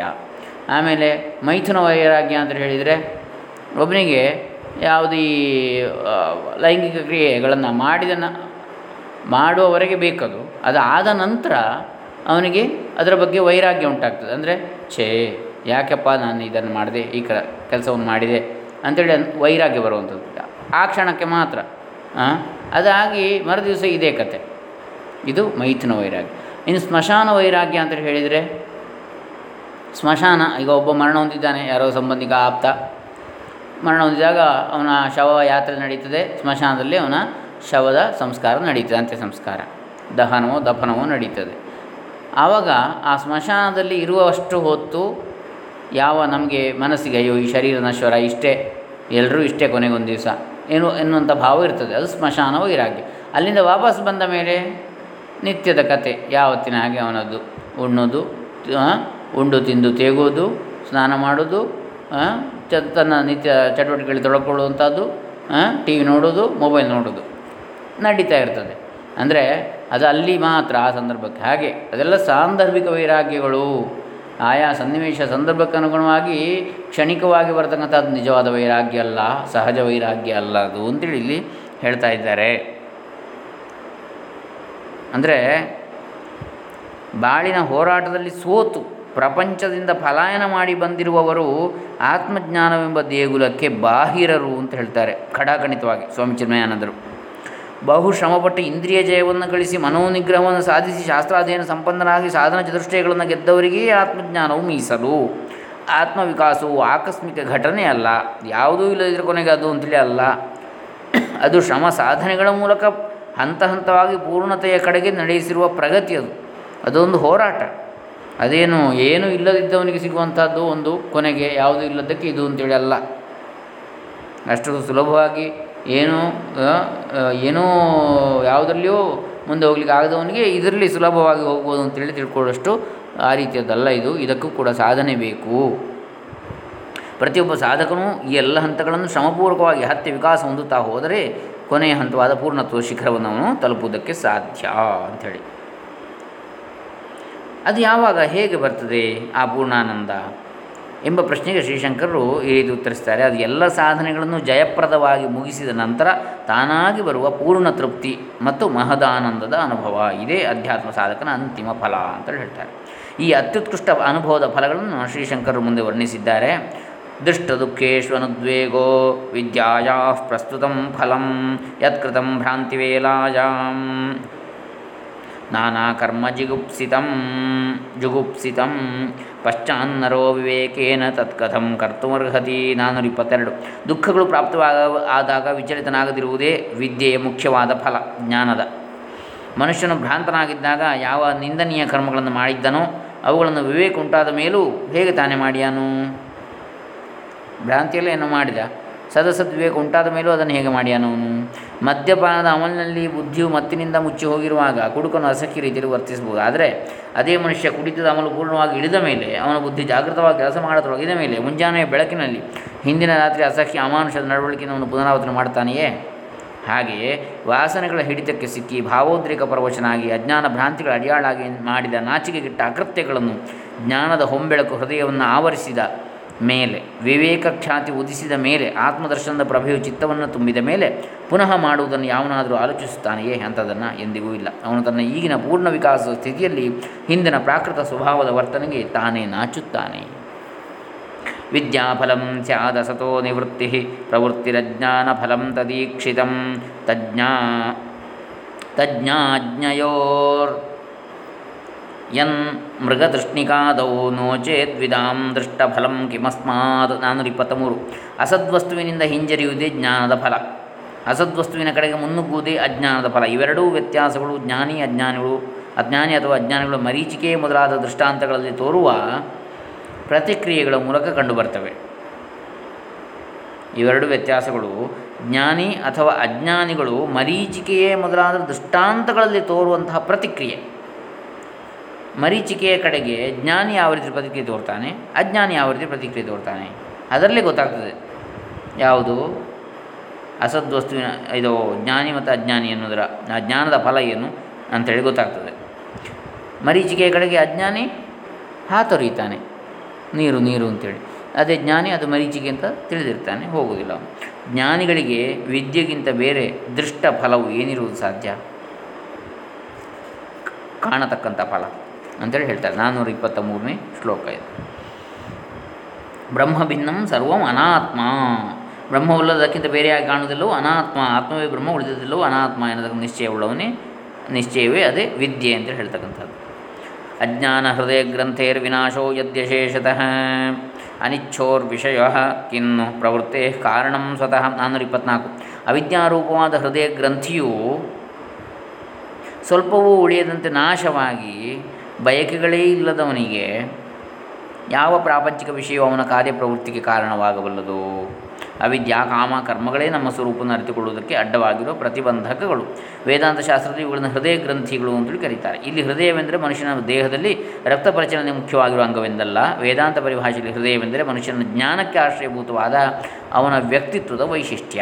ಮನುಷ್ಯನ ವ್ಯಕ್ತಿತ್ವದ ನೆಲೆ 3 ಗ್ರಂಥಿಗಳಿಂದ ಬಂಧಿಸಲ್ಪಟ್ಟಿದೆ. ಈ ಗ್ರಂಥಿಗಳನ್ನು ಕತ್ತರಿಸಿದ್ದೇ ಆದರೆ ನಮಗೆ ಆತ್ಮಜ್ಞಾನ ಸುಲಭವಾಗಿ ಲಭಿಸ್ತದೆ. ನಮ್ಮ ಸುಷುಪ್ತಿ ಅವಸ್ಥೆಯಲ್ಲಿ ಈ ಗ್ರಂಥಿಗಳು ಭಾಗಶಃ ನಷ್ಟವಾಗಿರ್ತವೆ, ಆದರೆ ಯಾವುದು ಅವಿದ್ಯಾ ಕಾಮ ಕರ್ಮಗಳು. ಆದರೆ ನಿದ್ರಾವಸ್ಥೆಯಲ್ಲಿ ನಮಗೆ ಆತ್ಮ ಸಾಕ್ಷಾತ್ಕಾರವಾಗುವುದಿಲ್ಲ. ಈ ಗ್ರಂಥಿಗಳು ಪೂರ್ಣವಾಗಿ ನಾಶವಾಗುವವರೆಗೂ ನಮಗೆ ಆತ್ಮಜ್ಞಾನ ದೊರಕದು. ಆತ್ಮ ಸಾಕ್ಷಾತ್ಕಾರ ಹೊಂದಿರುವ ಜ್ಞಾನಿಗೆ ಯಾವ ಬಯಕೆಗಳೂ ಇರುವುದಿಲ್ಲ. ಆದ್ದರಿಂದ ಅವನು ಅಹಂಕಾರದಿಂದ ಕೂಡಿದ ಅಥವಾ ಕಾಮನಾ ಪ್ರೇರಿತವಾದ ಯಾವ ಕರ್ಮಗಳನ್ನು ಮಾಡೋದಿಲ್ಲ. ಅವಿದ್ಯೆ ಕಾಮ ಕರ್ಮ ಯಾವುದಿಲ್ಲ ಅವನಿಗೆ. ಅವಿದ್ಯೆಯೇ ಬುದ್ಧಿಯ ಮಟ್ಟದಲ್ಲಿ ಕಾಮನೆಗಳಾಗಿ, ಮಾನಸಿಕ ಮಟ್ಟದಲ್ಲಿ ಆಲೋಚನೆಗಳಾಗಿ, ಭೌತಿಕ ಮಟ್ಟದಲ್ಲಿ ಕರ್ಮಗಳಾಗಿ ಪರಿವರ್ತನೆ ಆಗ್ತದೆ. ಅವಿದ್ಯೆ ಬುದ್ಧಿಯ ಮಟ್ಟದಲ್ಲಿ ಕಾಮನೆಗಳಾಗಿ, ಅಹಮ್ಮಿನಲ್ಲಿ ಅವಿದ್ಯೆ, ಅಹಂಭಾವ ಅಂತ ಹೇಳಿದರೆ ಅವಿದ್ಯೆ, ಅದು ಬುದ್ಧಿಯ ಮಟ್ಟಕ್ಕೆ ಬಂದಾಗ ಕಾಮನೆ, ಮಾನಸಿಕ ಮಟ್ಟದಲ್ಲಿ ಆಲೋಚನೆ. ಅಲ್ಲಿ ಅಹಂ ಅವಿದ್ಯೆ ಅಂದರೆ ಅಲ್ಲಿ ಚಿತ್ತ, ನಿಜವಾಗಿ ಚಿತ್ತದಲ್ಲಿ ಪೂರ್ವ ಸಂಸ್ಕಾರ ಮತ್ತು ಕಾರಣ ದೇಹ, ಅವಿದ್ಯೆ ಕಾರಣ ಶರೀರ, ಅದು ಬುದ್ಧಿಯ ಮಟ್ಟದಲ್ಲಿ ಕಾಮನೆಗಳಾಗಿ, ಮಾನಸಿಕ ಮಟ್ಟದಲ್ಲಿ ಆಲೋಚನೆಗಳಾಗಿ, ಭೌತಿಕ ಮಟ್ಟದಲ್ಲಿ ಕರ್ಮಗಳಾಗಿ ಪರಿವರ್ತನೆ ಆಗ್ತದೆ. ಜ್ಞಾನಿಗೆ ಕರ್ಮ ಪ್ರಚೋದನೆಗಳೆಲ್ಲ ಇಂಗಿ ಹೋಗಿರುವುದರಿಂದ ಅವನಲ್ಲಿ ಪ್ರವೃತ್ತಿ ಲಕ್ಷಣಗಳೇ ಇರುವುದಿಲ್ಲ. ವಾಸನಾನುದಯೋ ಭೋಗ್ಯೇ ವೈರಾಗ್ಯಸ್ಯ ತದಾವಧಿ ಅಹಂಭಾವೋದಯಾಭಾವೋ ಬೋಧಸ್ಯ ಪರಮಾವಧಿ ಲೀನವೃತ್ತೇರನುತ್ಪತ್ತಿರ್ಮರ್ಯಾದೋ ಪರತೇಸ್ತು ಸಾ 425. ವಿಷಯೋಪಭೋಗದಲ್ಲಿ ವಾಸನೆಯು ಹುಟ್ಟದಿರುವುದೇ ವೈರಾಗ್ಯದ ಕೊನೆಯ ಸೀಮೆ. ವಿಷಯ ಉಪಭೋಗದಲ್ಲಿ ವಾಸನೆ ಹುಟ್ಟದಿರುವಂಥದ್ದು ವೈರಾಗ್ಯದ ಚರಮ ಸೀಮೆ ಅಂತೇಳಿ ಹೇಳ್ತಾರೆ. ವಾಸನೆಯೇ ಹುಟ್ಟದಿರುವಂಥದ್ದು ವಾಸನಾ ಅನುದಯ. ಚಿತ್ತದಲ್ಲಿ ಅಹಂಭಾವವು ಉಂಟಾಗದಿರುವುದೇ ಜ್ಞಾನದ ಕೊನೆಯ ಗಡಿ. ಜ್ಞಾನದ ಕೊನೆಯ ಗಡಿ ಯಾವುದು? ಚಿತ್ತದಲ್ಲಿ ಅಹಂಭಾವ, ನಾನು ಎನ್ನುವ ಭಾವ ಉಂಟಾಗದೇ ಇರತಕ್ಕಂಥದ್ದು. ಲಯವಾದ ಅಂತಃಕರಣ ವೃತ್ತಿಗಳು ಪುನಃ ಉತ್ಪತ್ತಿಯಾಗದಿರುವುದೇ ಉಪರತಿಯ ಸೀಮೆ, ಚರಮಸೀಮೆ, ಅಂತಿಮ ಗುರಿ ಉಪರತಿಯದ್ದು. ಯಾವುದು? ಲಯವಾದ ಅಂತಃಕರಣ ವೃತ್ತಿಗಳು. ಒಮ್ಮೆ ಲಯವಾದರೆ ಅಂತಃಕರಣದ ವೃತ್ತಿಗಳು ಪುನಃ ಉತ್ಪತ್ತಿ ಆಗದೇ ಇದ್ದರೆ ಅದು ಉಪರತಿ ಅವನಿಗೆ ಪರಿಪೂರ್ಣ ಸಿದ್ಧಿಸಿದೆ ಅಂತೇಳಿ ಅರ್ಥ. ಹೀಗೆ ಹೀಗೆ ಈ ಮೂರು ಸಾಧನೆಗಳನ್ನು ಜಯಿಸಿಕೊಂಡಿದ್ದೇ ಆದರೆ ಅಖಂಡ ಅನಂತ ಆನಂದ ಅನುಭವವನ್ನು ನಾವು ಪಡೀತೇವೆ. ಯಾವುದೋ ವೈರಾಗ್ಯ, ಜ್ಞಾನ, ಉಪರತಿ ಪರಿಪೂರ್ಣವಾಗಿ ಸಿದ್ಧಿಸಿದರೆ ಆವಾಗ ನಾವು ಅಖಂಡ ಅನಂತ ಆನಂದ ಅನುಭವವನ್ನು ಹೊಂದುತ್ತೇವೆ ಅಂತೇಳಿ ಆದಿಶಂಕರ ಭಗವತ್ಪಾದರ ವಿವೇಕ ಚೂಡಾಮಣಿಯನ್ನು ಸ್ವಾಮಿ ಚಿನ್ಮಯಾನಂದರು ವ್ಯಾಖ್ಯಾನ ಮಾಡ್ತಾರೆ. ಇನ್ನು ಮುಂದೆ 426ರಿಂದ 445ನೇ ಶ್ಲೋಕದವರೆಗೆ ಜೀವನಮುಕ್ತನ ಲಕ್ಷಣಗಳೇನು, ಜೀವನಮುಕ್ತ ಅಂದರೆ ಹೇಗಿರ್ತಾನೆ ಎನ್ನತಕ್ಕಂಥ ವಿಚಾರವನ್ನು ಹೇಳಿದ್ದಾರೆ ಆದಿಶಂಕರ ಭಗವತ್ಪಾದರು. ಬ್ರಹ್ಮಾಕಾರತಜಾ ಸದಾ ಸ್ಥಿತತಜಾ ನಿರ್ಮುಕ್ತಬಾಹ್ಯಾರ್ಥಧೀ ಅನ್ಯಾವೇದಿತ ಭೋಗ್ಯ ಭೋಗಕಲನೋ ನಿದ್ರಾಲುವದ್ಬಾಲವತ್ ಸ್ವಪ್ನಾಲೋಕಿತಲೋಕವಜ್ಜಗದಿದಂ ಪಶ್ಯನ್ ಕ್ವಚಿಲ್ಲಬ್ಧಧೀ ಆಸ್ತೆ ಕಶ್ಚಿದನಂತಪುಣ್ಯಫಲಭುಗ್ ಧನ್ಯ ಸಮಾನ್ಯೋ ಭುವಿ. 426. ಬ್ರಹ್ಮರೂಪದಲ್ಲೇ ಯಾವಾಗಲೂ ಇರುವುದರಿಂದ ಬಾಹ್ಯ ವಸ್ತುಗಳ ಅರಿವೇ ಇಲ್ಲದವನಾಗಿ ನಿದ್ರಿಸುವವನಂತೆ ಮಗುವಿನಂತೆ ಇತರರು ಕೊಡುವ ಭೋಗ್ಯ ವಸ್ತುಗಳನ್ನು ಅನುಭವಿಸುತ್ತಾ ಈ ಜಗತ್ತನ್ನು ಸ್ವಪ್ನದಲ್ಲಿ ಕಾಣುವ ಲೋಕದಂತೆ ನೋಡುತ್ತಾ ಯಾವಾಗಲೂ ಒಮ್ಮೆ ಎಚ್ಚರಗೊಂಡು ಅನಂತ ಪುಣ್ಯ ಫಲವನ್ನು ಅನುಭವಿಸುವವನು ಯಾರೋ ಒಬ್ಬನು ಇರ್ತಾನೆ. ಭೂಲೋಕದಲ್ಲಿ ಅವನೇ ಧನ್ಯ ಮತ್ತು ಮಾನ್ಯ ಅಂತೇಳಿ ಹೇಳ್ತಾರೆ ಜೀವನ್ಮುಕ್ತನ ಲಕ್ಷಣವನ್ನು. ಬ್ರಹ್ಮ ಸಾಕ್ಷಾತ್ಕಾರ ಪಡೆದುಕೊಂಡಿರುವ ಮಹಾತ್ಮನು ಧ್ಯಾನದಲ್ಲಿ ತೊಡಗಿದ್ದಾಗಲೂ ಪ್ರಾಪಂಚಿಕ ವಿಷಯಗಳ ಸಂಪರ್ಕದಲ್ಲಿದ್ದಾಗಲೂ ಅವನು ತನ್ನೊಳಗೆ ಅನುಭವಿಸುತ್ತಿರುವ ನಿರುಪಮ ಆನಂದವನ್ನು ಶ್ರೀಶಂಕರರು ಈ ಶ್ಲೋಕದಲ್ಲಿ ವಿವರಿಸಿದ್ದಾರೆ. ನಾವು ಚಳಿಗಾಲದಲ್ಲಿ ನಿದ್ರೆ ಮಾಡುತ್ತಿರುವಾಗ ಹೊದ್ದಿದ್ದ ಶಾಲು ಮೈಯಿಂದ ಜಾರಿ ಹೋಗಿರುವುದನ್ನು ಭಾವಿಸೋಣ. ಆಗ ನಮ್ಮನ್ನು ಕಂಡ ಹಿತೇಶಿಗಳು ಶಾಲನ್ನು ನಮ್ಮ ಮೇಲೆ ಸರಿಯಾಗಿ ಹೊದ್ದಿಸುತ್ತಾರೆ ಅಂತೇಳಿ ಅಂದ್ಕೊಳ್ಳೋಣ. ನಮಗೆ ಆಗ ಅದು ಗೋಚರಕ್ಕೆ ಬರುವುದಿಲ್ಲ. ಮಗುವಿಗೆ ತಾಯಿಯು ಹೊತ್ತಿಗೆ ಆಹಾರವನ್ನು ಕೊಟ್ಟು ಆಧರಿಸ್ತಾಳೆ, ಆದರೆ ಮಗುವಿಗೆ ಅದರ ಗಮನವೇ ಇರುವುದಿಲ್ಲ, ಅದರಲ್ಲಿ ಯಾವ ವಿಶೇಷವೂ ಮಗುವಿಗೆ ತೋರುವುದಿಲ್ಲ. ಈ ಉದಾಹರಣೆಗಳಲ್ಲಿ ಒಂದು ವೈಶಿಷ್ಟ್ಯವೂ ಇದೆ. ನಿದ್ರೆ ಮಾಡುತ್ತಿರುವ ಮನುಷ್ಯನಿಗೆ ಹೊರ ಜಗತ್ತಿನ ಪ್ರಜ್ಞೆ ಪೂರ್ಣವಾಗಿ ಅಳಿಸಿ ಹೋಗಿರುತ್ತದೆ, ಬಹಿರ್ಮುಖ ಅಭಾವಾತ್ ಹೊರಪ್ರಪಂಚ ದೃಷ್ಟಿ ಇಲ್ಲದಿರುವ ಕಾರಣದಿಂದ. ಆತ್ಮ ಸಾಕ್ಷಾತ್ಕಾರವಾಗಿರುವ ಜ್ಞಾನಿಯ ವಿಚಾರದಲ್ಲಿಯೂ ಹಾಗೆ, ಅವನಿಗೆ ಹೊರ ಪ್ರಪಂಚ ಅರಿವೇ ಇಲ್ಲದಿರುವಾಗ ಅವನು ಪ್ರಾಣದಿಂದ ಇರುವುದಕ್ಕಾಗಿ ಇತರರು ಯಾರಾದರೂ ಸಹಾಯ ಮಾಡಿದರೆ ಅವನಿಗೆ ಅವರ ಉಪಕಾರದ ಪ್ರಜ್ಞೆಯೇ ಇರದು. ಮಗುವಿನ ಉದಾಹರಣೆಯಲ್ಲಿ ಆತ್ಮಜ್ಞಾನಿಗೆ ಶಿಶುವಿನಂತೆಯೇ ತನ್ನ ಅಸ್ತಿತ್ವದ ಪ್ರಜ್ಞೆ ಆಗಲಿ ಅಹಂಭಾವ ಆಗಲಿ ಇರುವುದಿಲ್ಲ, ನಿರಭಿಮಾನಿತ ಸ್ವಾಭಿಮಾನ ಇಲ್ಲದಿರತಕ್ಕಂಥದ್ದು. ಮಗುವಿಗೆ ತನ್ನ ಅಸ್ತಿತ್ವ, ತನ್ನ ಹಸಿವು, ತಾಯಿ ತನಗೆ ಒದಗಿಸುತ್ತಿರುವ ಆಹಾರ ಇವುಗಳ ವಿಚಾರವೊಂದು ಅರಿವಿಗೆ ಬಂದಿರುವುದಿಲ್ಲ, ತನ್ನ ಮೇಲೆ ಅಭಿಮಾನವೂ ಅದಕ್ಕಿರುವುದಿಲ್ಲ. ಆತ್ಮಜ್ಞಾನಿಗೂ ಹಾಗೆಯೇ. ಈಗ ಉದಿಸಿರೋ ಪ್ರಶ್ನೆ ಏನಂದರೆ, ಆತ್ಮಜ್ಞಾನಿಗೆ ಪ್ರಪಂಚದ ಅರಿವು ಇರುತ್ತದೆಯೇ ಎಂಬುದು. ಹೌದು, ಇರುತ್ತದೆ, ಆದರೆ ಸದಾಕಾಲದಲ್ಲೂ ಅಲ್ಲ, ಆಗಾಗ ಮಾತ್ರ. ಕೆಲವು ಸಮಯಗಳಲ್ಲಿ ತನ್ನ ಸುತ್ತಮುತ್ತಲ ಪ್ರಪಂಚವು ಅವನ ಗೋಚರಕ್ಕೆ ಬರ್ತದೆ, ಆದರೆ ಅದು ಅವನಿಗೆ ಕನಸಿನಂತೆ ತೋರ್ತದೆ. ಆದ್ದರಿಂದ ಜ್ಞಾನಿಗೆ ಪ್ರಪಂಚವು ದೂರಿದರೂ ಅದು ತನ್ನ ಪ್ರಾರಬ್ಧದ ದಿಶೆಯಿಂದ ಕಾಣುತ್ತಿರುವ ಮನಸ್ಸು ಬುದ್ಧಿಗಳ ಭ್ರಾಂತಿ ಕಲ್ಪನೆಯ ಮಿಥ್ಯಾ ಸೃಷ್ಟಿಗಳನ್ನು ಅವನು ತಿಳಿದಿರ್ತಾನೆ. ಅಂತಹ ಜ್ಞಾನಿಗಳು ಅತೀವ ವಿರಳ. ಆ ರೀತಿಯ ಅಪರೂಪದ ವ್ಯಕ್ತಿಗಳು ಹಿಂದಿನ ಜನ್ಮಾಂತರಗಳಲ್ಲಿ ಸಂಪಾದಿಸಿದ ಪುಣ್ಯಗಳ ಫಲವಾಗಿ ಅನಂತ ಪುಣ್ಯ ಫಲವು ಸಂಪೂರ್ಣ ವಿಶ್ರಾಂತರಾಗಿ ಆನಂದದಿಂದ ಆತ್ಮದಲ್ಲಿ ಸ್ಥಿರವಾಗಿ ನೆಲೆಸಿರುತ್ತಾರೆ. ಹೀಗೆ ಪರಮಾತ್ಮನಲ್ಲಿ ಪ್ರತಿಷ್ಠಿತವಾಗಿರುವ ಮಹಾತ್ಮರು ಜಗತ್ತಿಗೆ ಅತ್ಯಂತ ಮಾನ್ಯರು. ಈ ಶ್ಲೋಕದ ಕೊನೆಯಲ್ಲಿ ಉಕ್ತವಾಗುವ 2 ಪಂಕ್ತಿಗಳು ಸೂತ್ರ ಸಂಹಿತೆಯಲ್ಲಿ ಹೇಳಿರುವ ಶ್ಲೋಕವನ್ನು ನೆನಪಿದ್ದರೆ, ಸೂತ್ರ ಸಂಹಿತೆಯಲ್ಲಿ ಹೇಳಿರುವ ಶ್ಲೋಕವನ್ನು ನೆನಪಿತರ್ತವೆ. ಕುಲಂ ಪವಿತ್ರಂ ಜನನೀಕೃತಾರ್ಥ ವಿಶ್ವಂಭರ ಪುಣ್ಯವತೀ ಚತೇನ ಅಪಾರ ಸಚ್ಚಿತ್ ಸುಖಸಾಗರೇಸ್ಮಿನ್ ಲೀನಂ ಪರೇ ಬ್ರಹ್ಮಣಿ ಯಸ್ಯ ಚೇತಃ. ಯಾವನ ಯಸ್ಯ ಚೇತಃ ಮನಸ್ಸು ಪರೇ ಬ್ರಹ್ಮಣಿ ಅಪಾರ ಸಚ್ಚಿತ್ ಸುಖಸಾಗರೇ ಲೀನಂ ಅಸ್ಮಿನ್ ಈ ಅಪಾರವಾದ ಸತ್ ಚಿತ್ ಸುಖ ಸಾಗರದಲ್ಲಿ, ಸಾಗರ ರೂಪವಾದ ಪರಬ್ರಹ್ಮದಲ್ಲಿ ಯಾವನ ಮನಸ್ಸು ಲೀನವಾಗಿದೆಯೋ ಅಂಥವನಿಂದ ತೇನ ಕುಲಂ ಪವಿತ್ರಂ ಆತನ ಕುಲವು ಪವಿತ್ರವಾಯಿತು. ಜನನೀ ಕೃತಾರ್ಥ ಅಂಥವನ ತಾಯಿಯು ಕೃತಾರ್ಥಳಾದಲು ಹೆತ್ತದಕ್ಕೆ ಅಂಥವನನ್ನು ವಿಶ್ವಂಭರ ಪುಣ್ಯವತೀ ಚತೇನ ಹೀಗೆ ಅವನನ್ನು ಹೆತ್ತಂತಹ ಜನನಿ ಕೃತಾರ್ಥಳಾದಲು ಕೃತಕೃತ್ಯಳಾದಲು ಹೆತ್ತದಕ್ಕೆ ಸಾರ್ಥಕ ಆಯಿತು ಅವಳ ಜನ್ಮ ಅಂಥೇಳಿ. ವಿಶ್ವಂಭರ ಪುಣ್ಯವತೀ ಚತೇನ ಅವನಿಂದ ಏನಾಯಿತು? ಈ ವಿಶ್ವಂಭರೆ ಅಂದರೆ ಯಾರು? ವಿಶ್ವವನ್ನು ಧರಿಸಿದಂಥವಳು ಅಥವಾ ಭೂಮಿಯೇ ಪುಣ್ಯವತಿ ಆಯಿತು. ಆ ನೆಲವೇ ಅಂಥವನ್ನು ಹೊತ್ತಂತಹ ನೆಲವೇ ಪುಣ್ಯವತಿ ಆಯಿತು ಅಂತೇಳಿ ಸೂತ್ರ ಸಂಹಿತೆಯಲ್ಲಿ ಬರ್ತದೆ. ಅದೇ ರೀತಿಯಲ್ಲಿ ಇಲ್ಲಿ ಕೂಡ ಹೇಳಿದ್ದಾರೆ. ಯಾವುದು ಆಸ್ತೆ ಕಶ್ಚಿದ ಅನಂತ ಪುಣ್ಯ ಫಲಭುಕ್ ಧನ್ಯ ಸ ಮಾನ್ಯ ಭುವಿ. ಈ ಭೂಮಿಯಲ್ಲಿ ಅವನು ಧನ್ಯನು ಮಾನ್ಯನು ಆಗ್ತಾನೆ ಅಂತೇಳಿ. ಯಾರ ಮನಸ್ಸು ಅಪಾರವಾದ ಸಚ್ಚಿದಾನಂದ ಸಮುದ್ರವೆಂಬ ಪರಬ್ರಹ್ಮನಲ್ಲಿ ಐಕ್ಯವಾಗಿರುವುದೋ ಅಂತಹ ಮಹಾತ್ಮನ ಹುಟ್ಟಿನಿಂದ ಅವನ ವಂಶವೇ ಪವಿತ್ರವಾಯಿತು. ಅವನನ್ನು ಪಡೆದ ತಾಯಿಯು ಕೃತಾರ್ಥಳಾದಳು, ವಿಶ್ವವೇ ಅವನಿಂದ ಪಾವನವಾಯಿತು ಅಂಥೇಳಿ. ಶ್ರೀಶಂಕರರು ಮುಂದಿನ 16 ಶ್ಲೋಕಗಳಲ್ಲಿ ಆತ್ಮಜ್ಞಾನಿಯ ಮುಖ್ಯ ಲಕ್ಷಣಗಳನ್ನು ನಿರೂಪಿಸಲಿಕ್ಕೆ ಪ್ರಯತ್ನಿಸಿದ್ದಾರೆ. 427ನೇ ಶ್ಲೋಕ.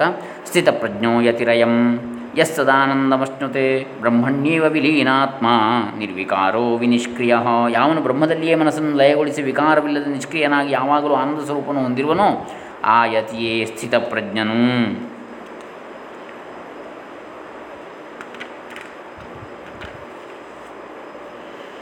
ಬ್ರಹ್ಮಾತ್ಮನೋ ಶೋಧಿತಯೋರೇಕಭಾವಗಾಹಿನಿ ಬ್ರಹ್ಮಾತ್ಮನೋ ಶೋಧಿತಯೋರೇಕಭಾವಗಾಹಿನಿ ನಿರ್ವಿಕಲ್ಪಾ ಚ ಚಿನ್ಮಾತ್ರಾ ವೃತ್ತಿಃ ಪ್ರಜ್ಞೇತಿ ಗಚ್ಯತೆ ಸುಸ್ಥಿತಾ ಸಾ ಭವೇದ್ಯಸ್ಯ ಸ್ಥಿತಪ್ರಜ್ಞಸ್ಸ ಉಚ್ಯತೆ. 428. ಬ್ರಹ್ಮ ಆತ್ಮ ಇವೆರಡನ್ನೂ ಶೋಧನೆ ಮಾಡಿ ಎರಡೂ ಒಂದೇ ಎಂಬುದನ್ನು ತಿಳಿಯುವ ಬ್ರಹ್ಮಾತ್ಮನೋ ಶೋಧಿತಯೋ ಏಕಭಾವಾವಗಾಹಿನಿ ಏಕಭಾವ ಅವಗಾಹಿನಿ ನಿರ್ವಿಕಲ್ಪಾ ಚ ಚಿನ್ಮಾತ್ರಾ ವೃತ್ತಿ ಪ್ರಜ್ಞಾ ಇತಿ ಕಥ್ಯತೆ. ಬ್ರಹ್ಮ ಆತ್ಮ ಇವೆರಡನ್ನೂ ಶೋಧನೆ ಮಾಡಿ ಎರಡೂ ಒಂದೇ ಎಂಬುದನ್ನು ತಿಳಿಯುವ ನಿರ್ವಿಕಲ್ಪವು ಚಿನ್ಮಾತ್ರವಾದ ಚಿತ್ತವೃತ್ತಿಗೆ ಪ್ರಜ್ಞೆ ಅಂತೇಳಿ ಹೆಸರು. ಸುಸ್ಥಿತಾ ಸಾ ಭವೇತ್ ಯಸ್ಯ ಸ್ಥಿತಪ್ರಜ್ಞ ಸ ಉಚ್ಯತೆ. ಈ ಪ್ರಜ್ಞೆಯು ಯಾವ ಆತನಿಗೆ ಸ್ಥಿರವಾಗಿರುವುದೋ ಅವನು ಸ್ಥಿತಪ್ರಜ್ಞನಿಸಿಕೊಳ್ತಾನೆ. ಯಾವ ಪ್ರಜ್ಞೆ? ಬ್ರಹ್ಮಾತ್ಮ ನಿಷ್ಠೆ. ಬ್ರಹ್ಮಾತ್ಮವೆರಡೂ ಒಂದೇ ಎನ್ನತಕ್ಕಂಥ ವಿಷಯದಲ್ಲಿ ನಿಷ್ಠನಾಗಿರ್ತಕ್ಕಂಥವು ಸದಾ ಅದರಲ್ಲಿ ಪ್ರಜ್ಞೆ ನೆಲೆಸಿದರೆ ಅದು ಅವನು ಅಂಥವನಿಗೆ ಸ್ಥಿತಪ್ರಜ್ಞ ಅಂತೇಳಿ ಹೇಳ್ತಾರೆ. ಇನ್ನು ಮುಂದೆ ಬರುವ 15 ಶ್ಲೋಕಗಳು ಧ್ಯಾನಕ್ಕೆ ಸಂಬಂಧಪಟ್ಟವು. ಅವು ಭಗವದ್ಗೀತೆಯ ಶ್ಲೋಕಗಳ ಪುನರುಕ್ತಿ ಅಲ್ಲ. ಆತ್ಮಜ್ಞಾನಿಯ ಚಿತ್ರಣವನ್ನು ಬಿಡಿಸುವಾಗ ತಮ್ಮದೇ ಆದ ವಿಶಿಷ್ಟ ರೇಖೆಗಳಿಂದ ಶಂಕರಾಚಾರ್ಯರು ಅದಕ್ಕೆ ಮೆರುಗು ಕೊಟ್ಟಿದ್ದಾರೆ. 429ನೇ ಶ್ಲೋಕ. ಯಸ್ಯ ಸ್ಥಿತಾ ಭವೇತ್ ಪ್ರಜ್ಞಾ ಯಸ್ಯಾನಂದೋ ನಿರಂತರ ಪ್ರಪಂಚೋ ವಿಸ್ಮೃತಃ ಪ್ರಾಯ ಸ ಜೀವನ್ಮುಕ್ತ ಇಷ್ಯತೆ. ಯಾವನ ಪ್ರಜ್ಞೆಯು ಸ್ಥಿರವಾಗಿರ್ತದೋ, ಯಾವನ ಸದಾ ಆನಂದವನ್ನು ಅನುಭವಿಸ್ತಾ ಇರ್ತಾನೋ, ಯಾವನಿಗೆ ಪ್ರಪಂಚವು ಮರೆತು ಹೋದಂತೆ ಇರುವುದೋ ಅವನು ಜೀವನ್ಮುಕ್ತನೆನಿಸಿಕೊಳ್ಳುತ್ತಾನೆ.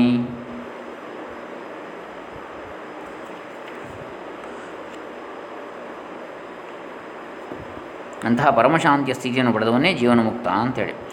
ಲೀನಧೀರಪಿ ಜಾಗರ್ತಿ ಯೋ ಜಾಗ್ರದ್ಧರ್ಮ ವಿವರ್ಜಿತ ಯೋ ಜಾಗ್ರದ್ಧರ್ಮ ವಿವರ್ಜಿತ ಬೋಧೋ ನಿರ್ವಾಸನೋ ಯಸ್ಯ ಸ ಜೀವನ್ಮುಕ್ತ ಇಷ್ಯತೆ. 430. ಯಾವನು ತನ್ನ ಬುದ್ಧಿವೃತ್ತಿಗಳನ್ನು ಪರಮಾತ್ಮನಲ್ಲಿ ಲಯಗೊಳಿಸಿಕೊಂಡಿದ್ದರೂ ಜಾಗ್ರದ ಅವಸ್ಥೆಯ ಧರ್ಮಗಳಿಂದ ಬಿಡಲ್ಪಟ್ಟು ಎಚ್ಚರದಿಂದಿರುವನೋ, ಯಾವನ ಜ್ಞಾನವು ವಿಷಯವಾಸನಾರಹಿತವಾಗಿರುವುದು ಅವನು ಜೀವನ್ಮುಕ್ತನೆನಿಸ್ತಾನೆ. ಯಾವಾತನ ಬುದ್ಧಿ ಓಂಕಾರ ಬ್ರಹ್ಮನಲ್ಲಿ ಲೀನವಾಗಿದೆಯೋ ಅವನು ಜೀವನ್ಮುಕ್ತ. ಆತನ ಯೋಚನೆಗಳೆಲ್ಲವೂ ಲಯವಾಗಿದ್ದರೂ ಅವನು ಎಚ್ಚರವಾಗಿ ಇರ್ತಾನೆ. ಗಾಢ ನಿದ್ರೆಯಲ್ಲಿ ನಮ್ಮ ಮನಸ್ಸು ಬುದ್ಧಿಗಳು ಸುಪ್ತವಾಗಿದ್ದಾಗ ನಮಗೆ ಬಾಹ್ಯ ಪ್ರಪಂಚ ಅರಿವು ಇರುವುದಿಲ್ಲ. ಯಾವಾಗ ಅಂತಃಕರಣವು ಅಂತರಾತ್ಮನ ಗ್ರಹಿಕೆಗೆ ಜಾಗೃತವಾಗಿರ್ತದೋ ಆಗ ಮನಸ್ಸು ನಿದ್ರೆಯಲ್ಲಿರುವಂತೆ ಬಾಹ್ಯ ವಿಷಯಗಳಿಗೆ ಸುಪ್ತವಾಗಿರ್ತದೆ. ವ್ಯಕ್ತಿಯು ಆಂತರ್ಯದಲ್ಲಿ ಎಚ್ಚರವಾಗಿರುವಂತೆಯೇ ಇರ್ತಾನೆ. ಅದೊಂದು ರೀತಿಯ ಎಚ್ಚರದ ನಿದ್ರೆ ಅಥವಾ ನಿದ್ರೆಯಲ್ಲದ ನಿದ್ರೆ. ಒಳಗೆ ಎಚ್ಚರ, ಹೊರಗೆ ನಿದ್ರೆ. ಆಗ ಅಂದರೆ ಯಸ್ಯಾಂ ಜಾಗೃತಿ ಸಂಯಮಿ ಅಂತೇಳಿ ಹೇಳಿದಾಗೆ, ಯಾನಿಶಾ ಸರ್ವಭೂತಾನಾಂ ತಸ್ಯಾಂ ಜಾಗೃತಿ ಸಂಯಮಿ.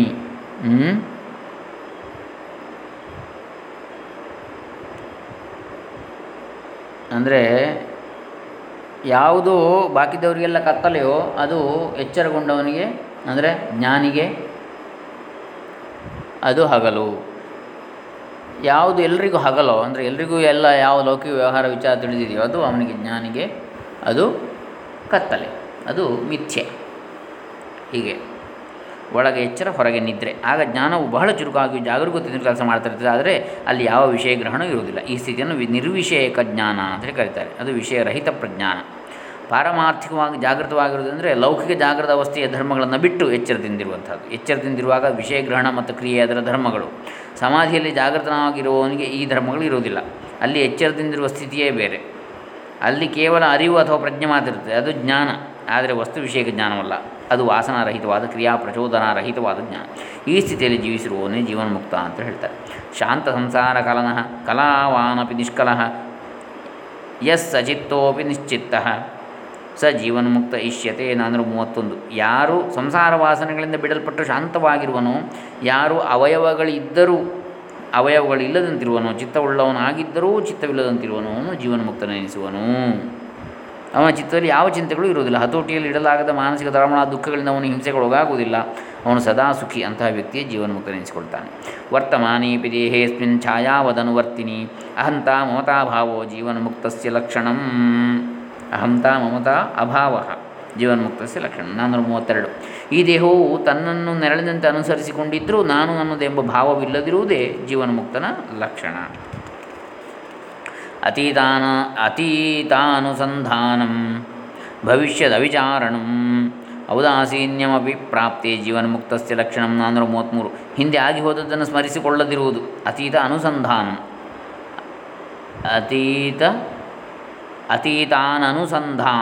ಅಲ್ಲೊಂದು ನಕಾರ ಬಿಟ್ಟು ಹೋಗಿದೆ ಮುದ್ರಾ ರಾಕ್ಷಸನ ಹಾವಳಿಯಲ್ಲಿ.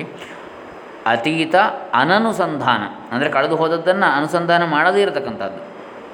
ಅತೀತಾನನುಸಂಧಾನಂ ಭವಿಷ್ಯದ ವಿಚಾರಣಂ, ಮುಂದೆ ಆಗಬಹುದಾದದನ್ನು ಕುರಿತು ಯೋಚಿಸದೇ ಇರತಕ್ಕಂಥದ್ದು. ಗತೇ ಶೋಕಂ ನ ಕುರ್ವೀತ ಭವಿಷ್ಯನ್ನೈವ ಚಿಂತೆಯೇತ್ ವರ್ತಮಾನೇ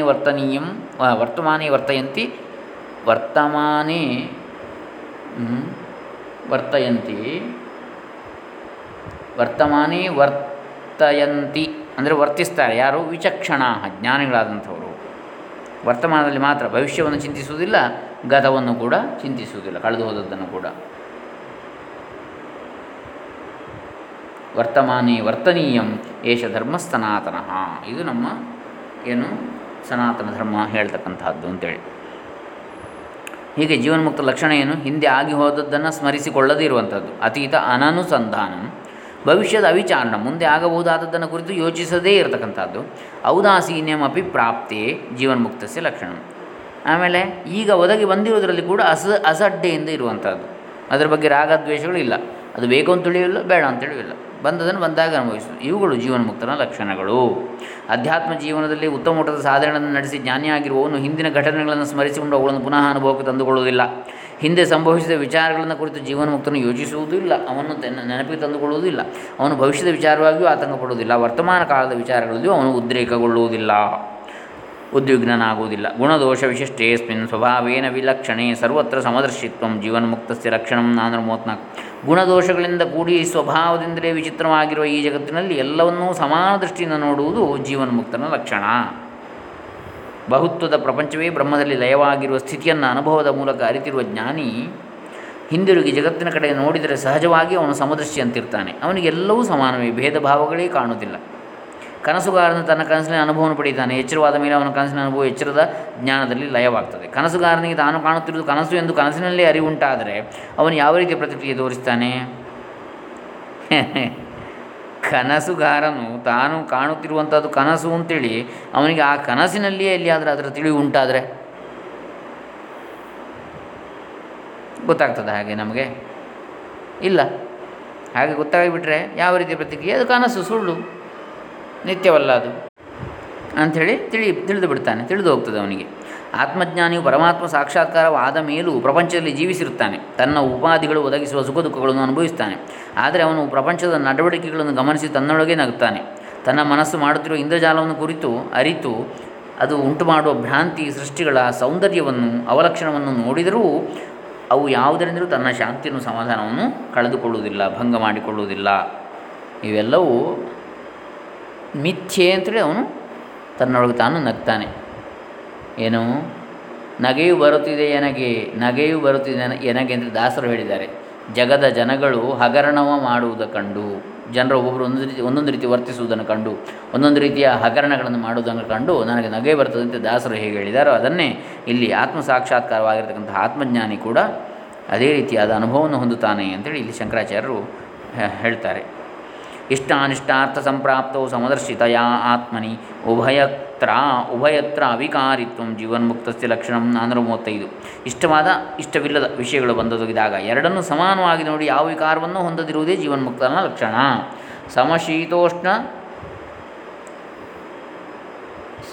ಶೀತೋಷ್ಣ ಅಂದರೆ ಬಿಸಿ ಆಗಲಿ ತಣ್ಣಗೆ ಇರಲಿ, ಲಾಭ ಇರಲಿ ನಷ್ಟ ಇರಲಿ, ಸುಖ ಇರಲಿ ದುಃಖ ಇರಲಿ, ಲಾಭಾಲಾಭವು ಜಯಾಜಯವು, ಯಾವುದು ಬಂದರೂ ಕೂಡ ಜಯವಿರಲಿ ಅಪಜಯವಿರಲಿ ಎಲ್ಲವನ್ನು ಸಮನಾಗಿ ಸ್ವೀಕರಿಸ್ತಕ್ಕಂಥದ್ದೇ ಜೀವನ್ಮುಕ್ತನ ಲಕ್ಷಣ.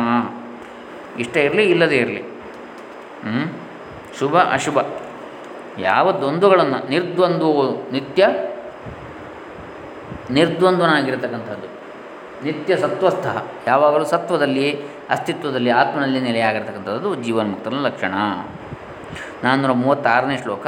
ಬ್ರಹ್ಮಾನಂದರಸಾಸ್ವಾದಾಸಕ್ತಚಿತ್ತತಯಾಯತೆ ಅಂತರ್ಬಹಿರವಿಜ್ಞಾನಂ ಜೀವನ್ಮುಕ್ತಸ್ಯ ಲಕ್ಷಣಂ. ಬ್ರಹ್ಮಾನಂದರಸವನ್ನು ಸವಿಯುವುದರಲ್ಲಿಯೇ ಚಿತ್ತವು ಆಸಕ್ತವಾಗಿರುವುದರಿಂದ ಯತಿಗೆ, ಅಂದರೆ ಈ ರೀತಿಯಾದ ಜ್ಞಾನಿಗೆ, ಹೊರಗಿನ ಮತ್ತು ಒಳಗಿನ ಅರಿವು ಇರುವುದಿಲ್ಲ. ಇದು ಜೀವನ್ಮುಕ್ತನ ಲಕ್ಷಣ. ಬ್ರಹ್ಮಾನಂದ ರಸ ಎಂಬ ಶಬ್ದ ಅರ್ಥಗರ್ಭಿತವಾದದ್ದು. ಜೀವನ್ಮುಕ್ತನು ಬ್ರಹ್ಮಾನಂದ ರಸದ ಸವಿಯನ್ನು ಅನುಭವಿಸುವುದರಲ್ಲಿ ಪರಮಾಸಕ್ತ.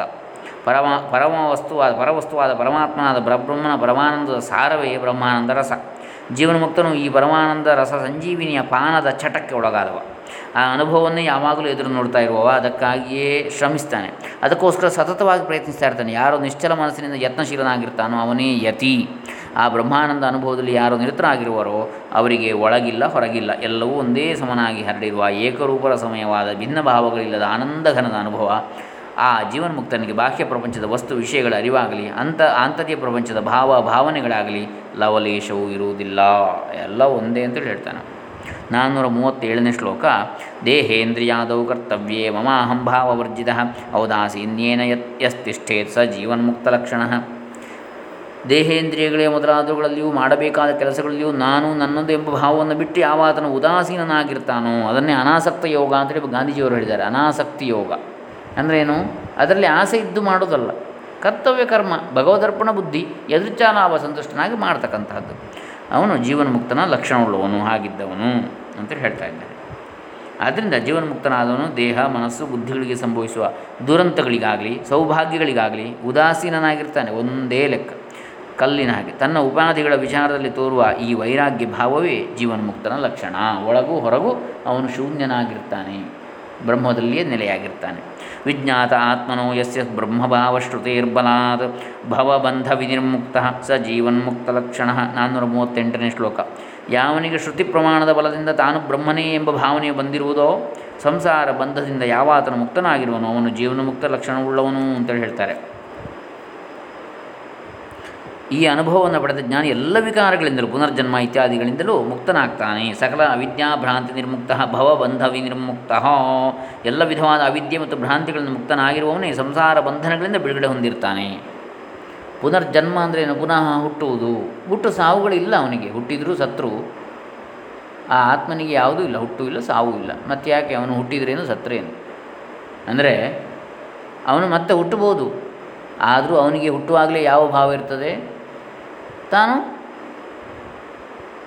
ಅಜ, ನನಗೆ ಹುಟ್ಟಿಲ್ಲ, ತಾನು ಅಮರ, ನನಗೆ ಮರಣವಿಲ್ಲ ಎಂಬ ಭಾವ ಇರ್ತದೆ ಹುಟ್ಟುವಾಗಲೇ.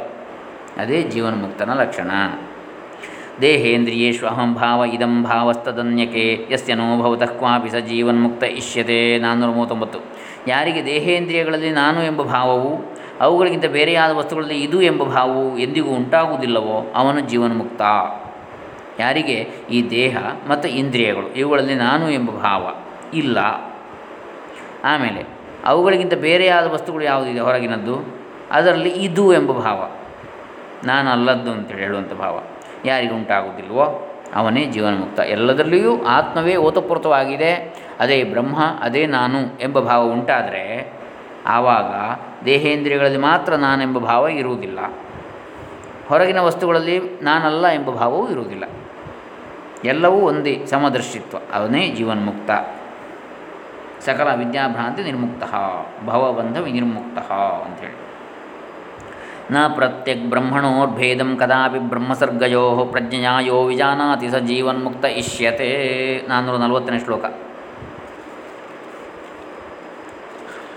ಯಾವನು ಜೀವ ಮತ್ತು ಬ್ರಹ್ಮಗಳಲ್ಲಾಗಲಿ ಬ್ರಹ್ಮ ಮತ್ತು ಜಗತ್ತುಗಳಲ್ಲಾಗಲಿ ಭೇದವನ್ನು ಎಣಿಸದೆ ಅಂತಹ ಭೇದವನ್ನು ಎಣಿಸದ ಪ್ರಜ್ಞೆಯುಳ್ಳವನಾಗಿರ್ತಾನೋ ಅವನು ಜೀವನ್ಮುಕ್ತನ ಎನಿಸಿಕೊಳ್ತಾನೆ. ಜೀವ ಬ್ರಹ್ಮ ಜಗತ್ತು ಮೂರರಲ್ಲಿ ಭೇದವನ್ನೇ ಕಾಣದವನು ಜೀವನ್ಮುಕ್ತನು. ಯಾಕೆ? ಎಲ್ಲವೂ ಬ್ರಹ್ಮಮಯವೇ. ಸಾಧುಭಿಷ್ ಪೂಜ್ಯಮಾನೇಸ್ಮಿನ್ ಪೀಡ್ಯಮಾನೇ ಪಿದುರ್ಜಯ ದುರ್ಜನೈ. ಬ್ರಹ್ಮಮಯ ಮಾತ್ರವಲ್ಲ ಬ್ರಹ್ಮವೇ. ಬ್ರಹ್ಮಮಯ ಅಂದರೆ ಬ್ರಹ್ಮದಿಂದ ತುಂಬಿದ್ದು ಅಂದರೆ ಇನ್ನೇನೋ ಇದೆ ಅಂತ ಆಗ್ತದೆ. ಬ್ರಹ್ಮವೇ ಅಂತೇಳಿ ಹೇಳಿದರೆ ಬ್ರಹ್ಮದಿಂದ ತುಂಬಿದ್ದು ಜಗತ್ತು ಅಂತಲ್ಲ, ಜಗತ್ತು ಬ್ರಹ್ಮವೇ, ಜೀವವು ಬ್ರಹ್ಮವೇ, ಬ್ರಹ್ಮ ಹೇಗೂ ಬ್ರಹ್ಮವೇ, ಎಲ್ಲವೂ ಬ್ರಹ್ಮ. ಸಾಧುಭಿ ಪೂಜ್ಯಮಾನೇ ಅಸ್ಮಿನ್ ಪೀಡ್ಯಮಾನೇ ಪಿದುರ್ಜನೈ ಸಮಭಾವೋ ಭವೇದ್ಯಸ್ಯ ಸ ಜೀವನ್ಮುಕ್ತ ಲಕ್ಷಣ. 441.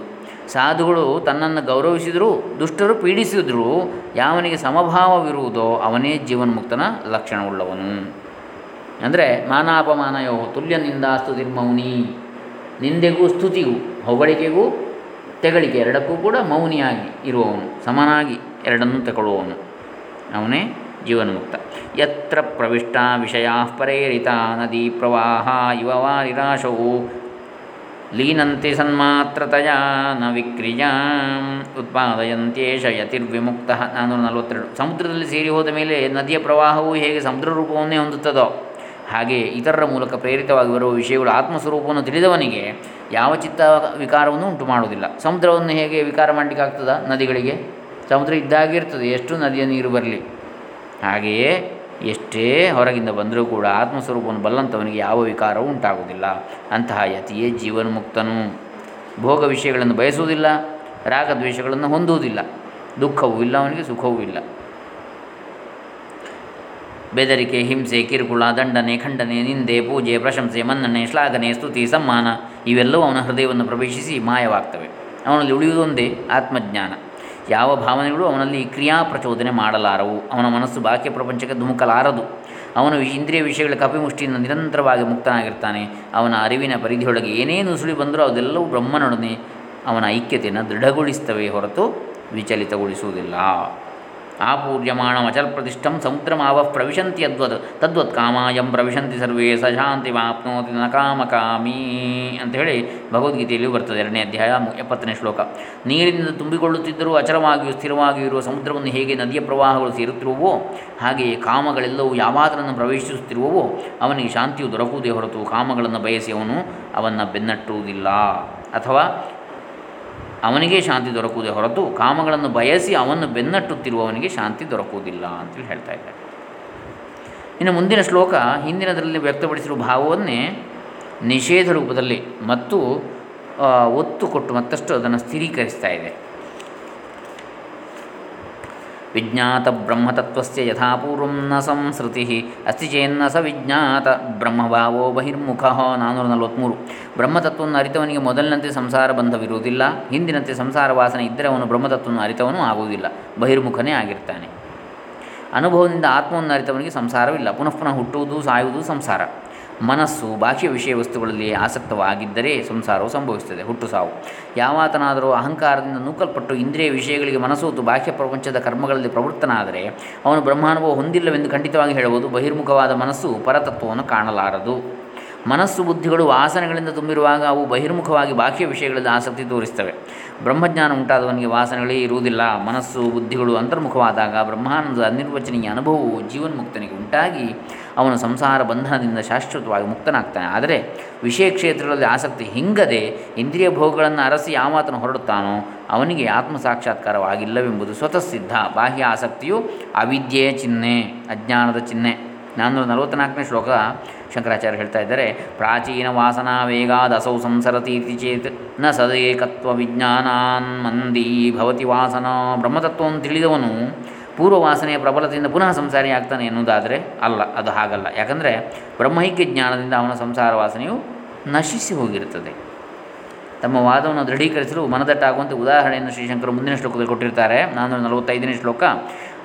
ಅತ್ಯಂತ ಕಾಮುಕಸ್ಯಾಪಿ ವೃತ್ತಿ ಕುಂಠತಿ ಮಾತರಿ ತಥೈವ ಬ್ರಹ್ಮಣಿ ಜ್ಞಾತೆ ಪೂರ್ಣಾನಂದೇವ ನೀಷಿಣಃ. ಅತ್ಯಂತ ಕಾಮುಕನಿಗೂ ತನ್ನ ತಾಯಿಯ ವಿಷಯದಲ್ಲಿ ಕಾಮ ಪ್ರವೃತ್ತಿ ಪ್ರವೃತ್ತವಾಗದೆ ಹಿಂಜರಿಯುತ್ತದೆ. ಹಾಗೆಯೇ ಪೂರ್ಣಾನಂದ ಸ್ವರೂಪವಾದ ಬ್ರಹ್ಮವನ್ನು ತಿಳಿದ ನಂತರ ವಿದ್ವಾಂಸನಿಗೆ ಸಂಸಾರ ವೃತ್ತಿಯು ಹಿಂಜರಿಯುತ್ತದೆ. ಸಾಕ್ಷಾತ್ಕಾರವನ್ನು ಹೊಂದಿರುವ ಜ್ಞಾನಿಯ ವಾಸನೆಗಳು ಎಂದಿಗೂ ವ್ಯಕ್ತವಾಗಲಾರವು. ಇದನ್ನು ಸಮರ್ಥಿಸಲು ಶ್ರೀಶಂಕರ ಒಂದು ದೃಷ್ಟಾಂತವನ್ನು ಕೊಡ್ತಾರೆ. ಅತ್ಯಂತ ವಿಷಯ ಲಂಪಟತನ ಸ್ವೇಚ್ಛಾಚಾರಿ ಎನಿಸಿಕೊಳ್ಳುವ ವ್ಯಭಿಚಾರಿಯೂ ಕೂಡ ತನ್ನ ತಾಯಿಯ ಸಮಕ್ಷಮದಲ್ಲಿ ತನ್ನ ಕಾಮಕ್ರೀಡೆಗಳಲ್ಲಿ ನಿರತರಾಗಲಾರ. ನೀತಿ ಬಾಹಿರವಾದ ಅಕೃತ್ಯವನ್ನು ಮಾಡಬೇಕೆಂದಿರುವ ಸಮಯದಲ್ಲಿ ಅವನ ತಂದೆ ತಾಯಿ ಅಥವಾ ಗುರುವಾಗಲಿ ಪ್ರವೇಶಿಸಿದರೆ ಎಂತಹ ನಾಚಿಕೆಗೆಟ್ಟ ದುರಾಚಾರಿಯೂ ಕೂಡ ಹಿಂಜರಿಯುತ್ತಾನೆ. ಪತಿತ ಪಾವನವಾದ ಬ್ರಹ್ಮ ಸಾಕ್ಷಾತ್ಕಾರದ ಅತೀಂದ್ರಿಯ ಅನುಭವ ಒಂದು ಸಲವ ಆಗಿದ್ದರೂ ಸಾಕು, ಆ ಪರಮಾತ್ಮದ ದಿವ್ಯ ದರ್ಶನದ ಪ್ರಬಲ ಪ್ರಭಾವದ ಮುಂದೆ ವಾಸನೆಗಳು ಮುದುಡಿಕೊಂಡು ಎಂದಿಗೂ ತಲೆ ಎತ್ತಲಾರದೆ ಹೋಗ್ತವೆ. ಯಾವನಾದರೂ ಒಬ್ಬ ನತದೃಷ್ಟ ಮನುಷ್ಯ ತನ್ನ ಬಾಳಿನಲ್ಲಿ ಬೇಸತ್ತು ಅಸಹಾಯಕನಾಗಿ ಆತ್ಮಹತ್ಯೆಗೆ ಯತ್ನಿಸ್ತಾನೆ ಅಂತೇಳಿ ಭಾವಿಸೋಣ.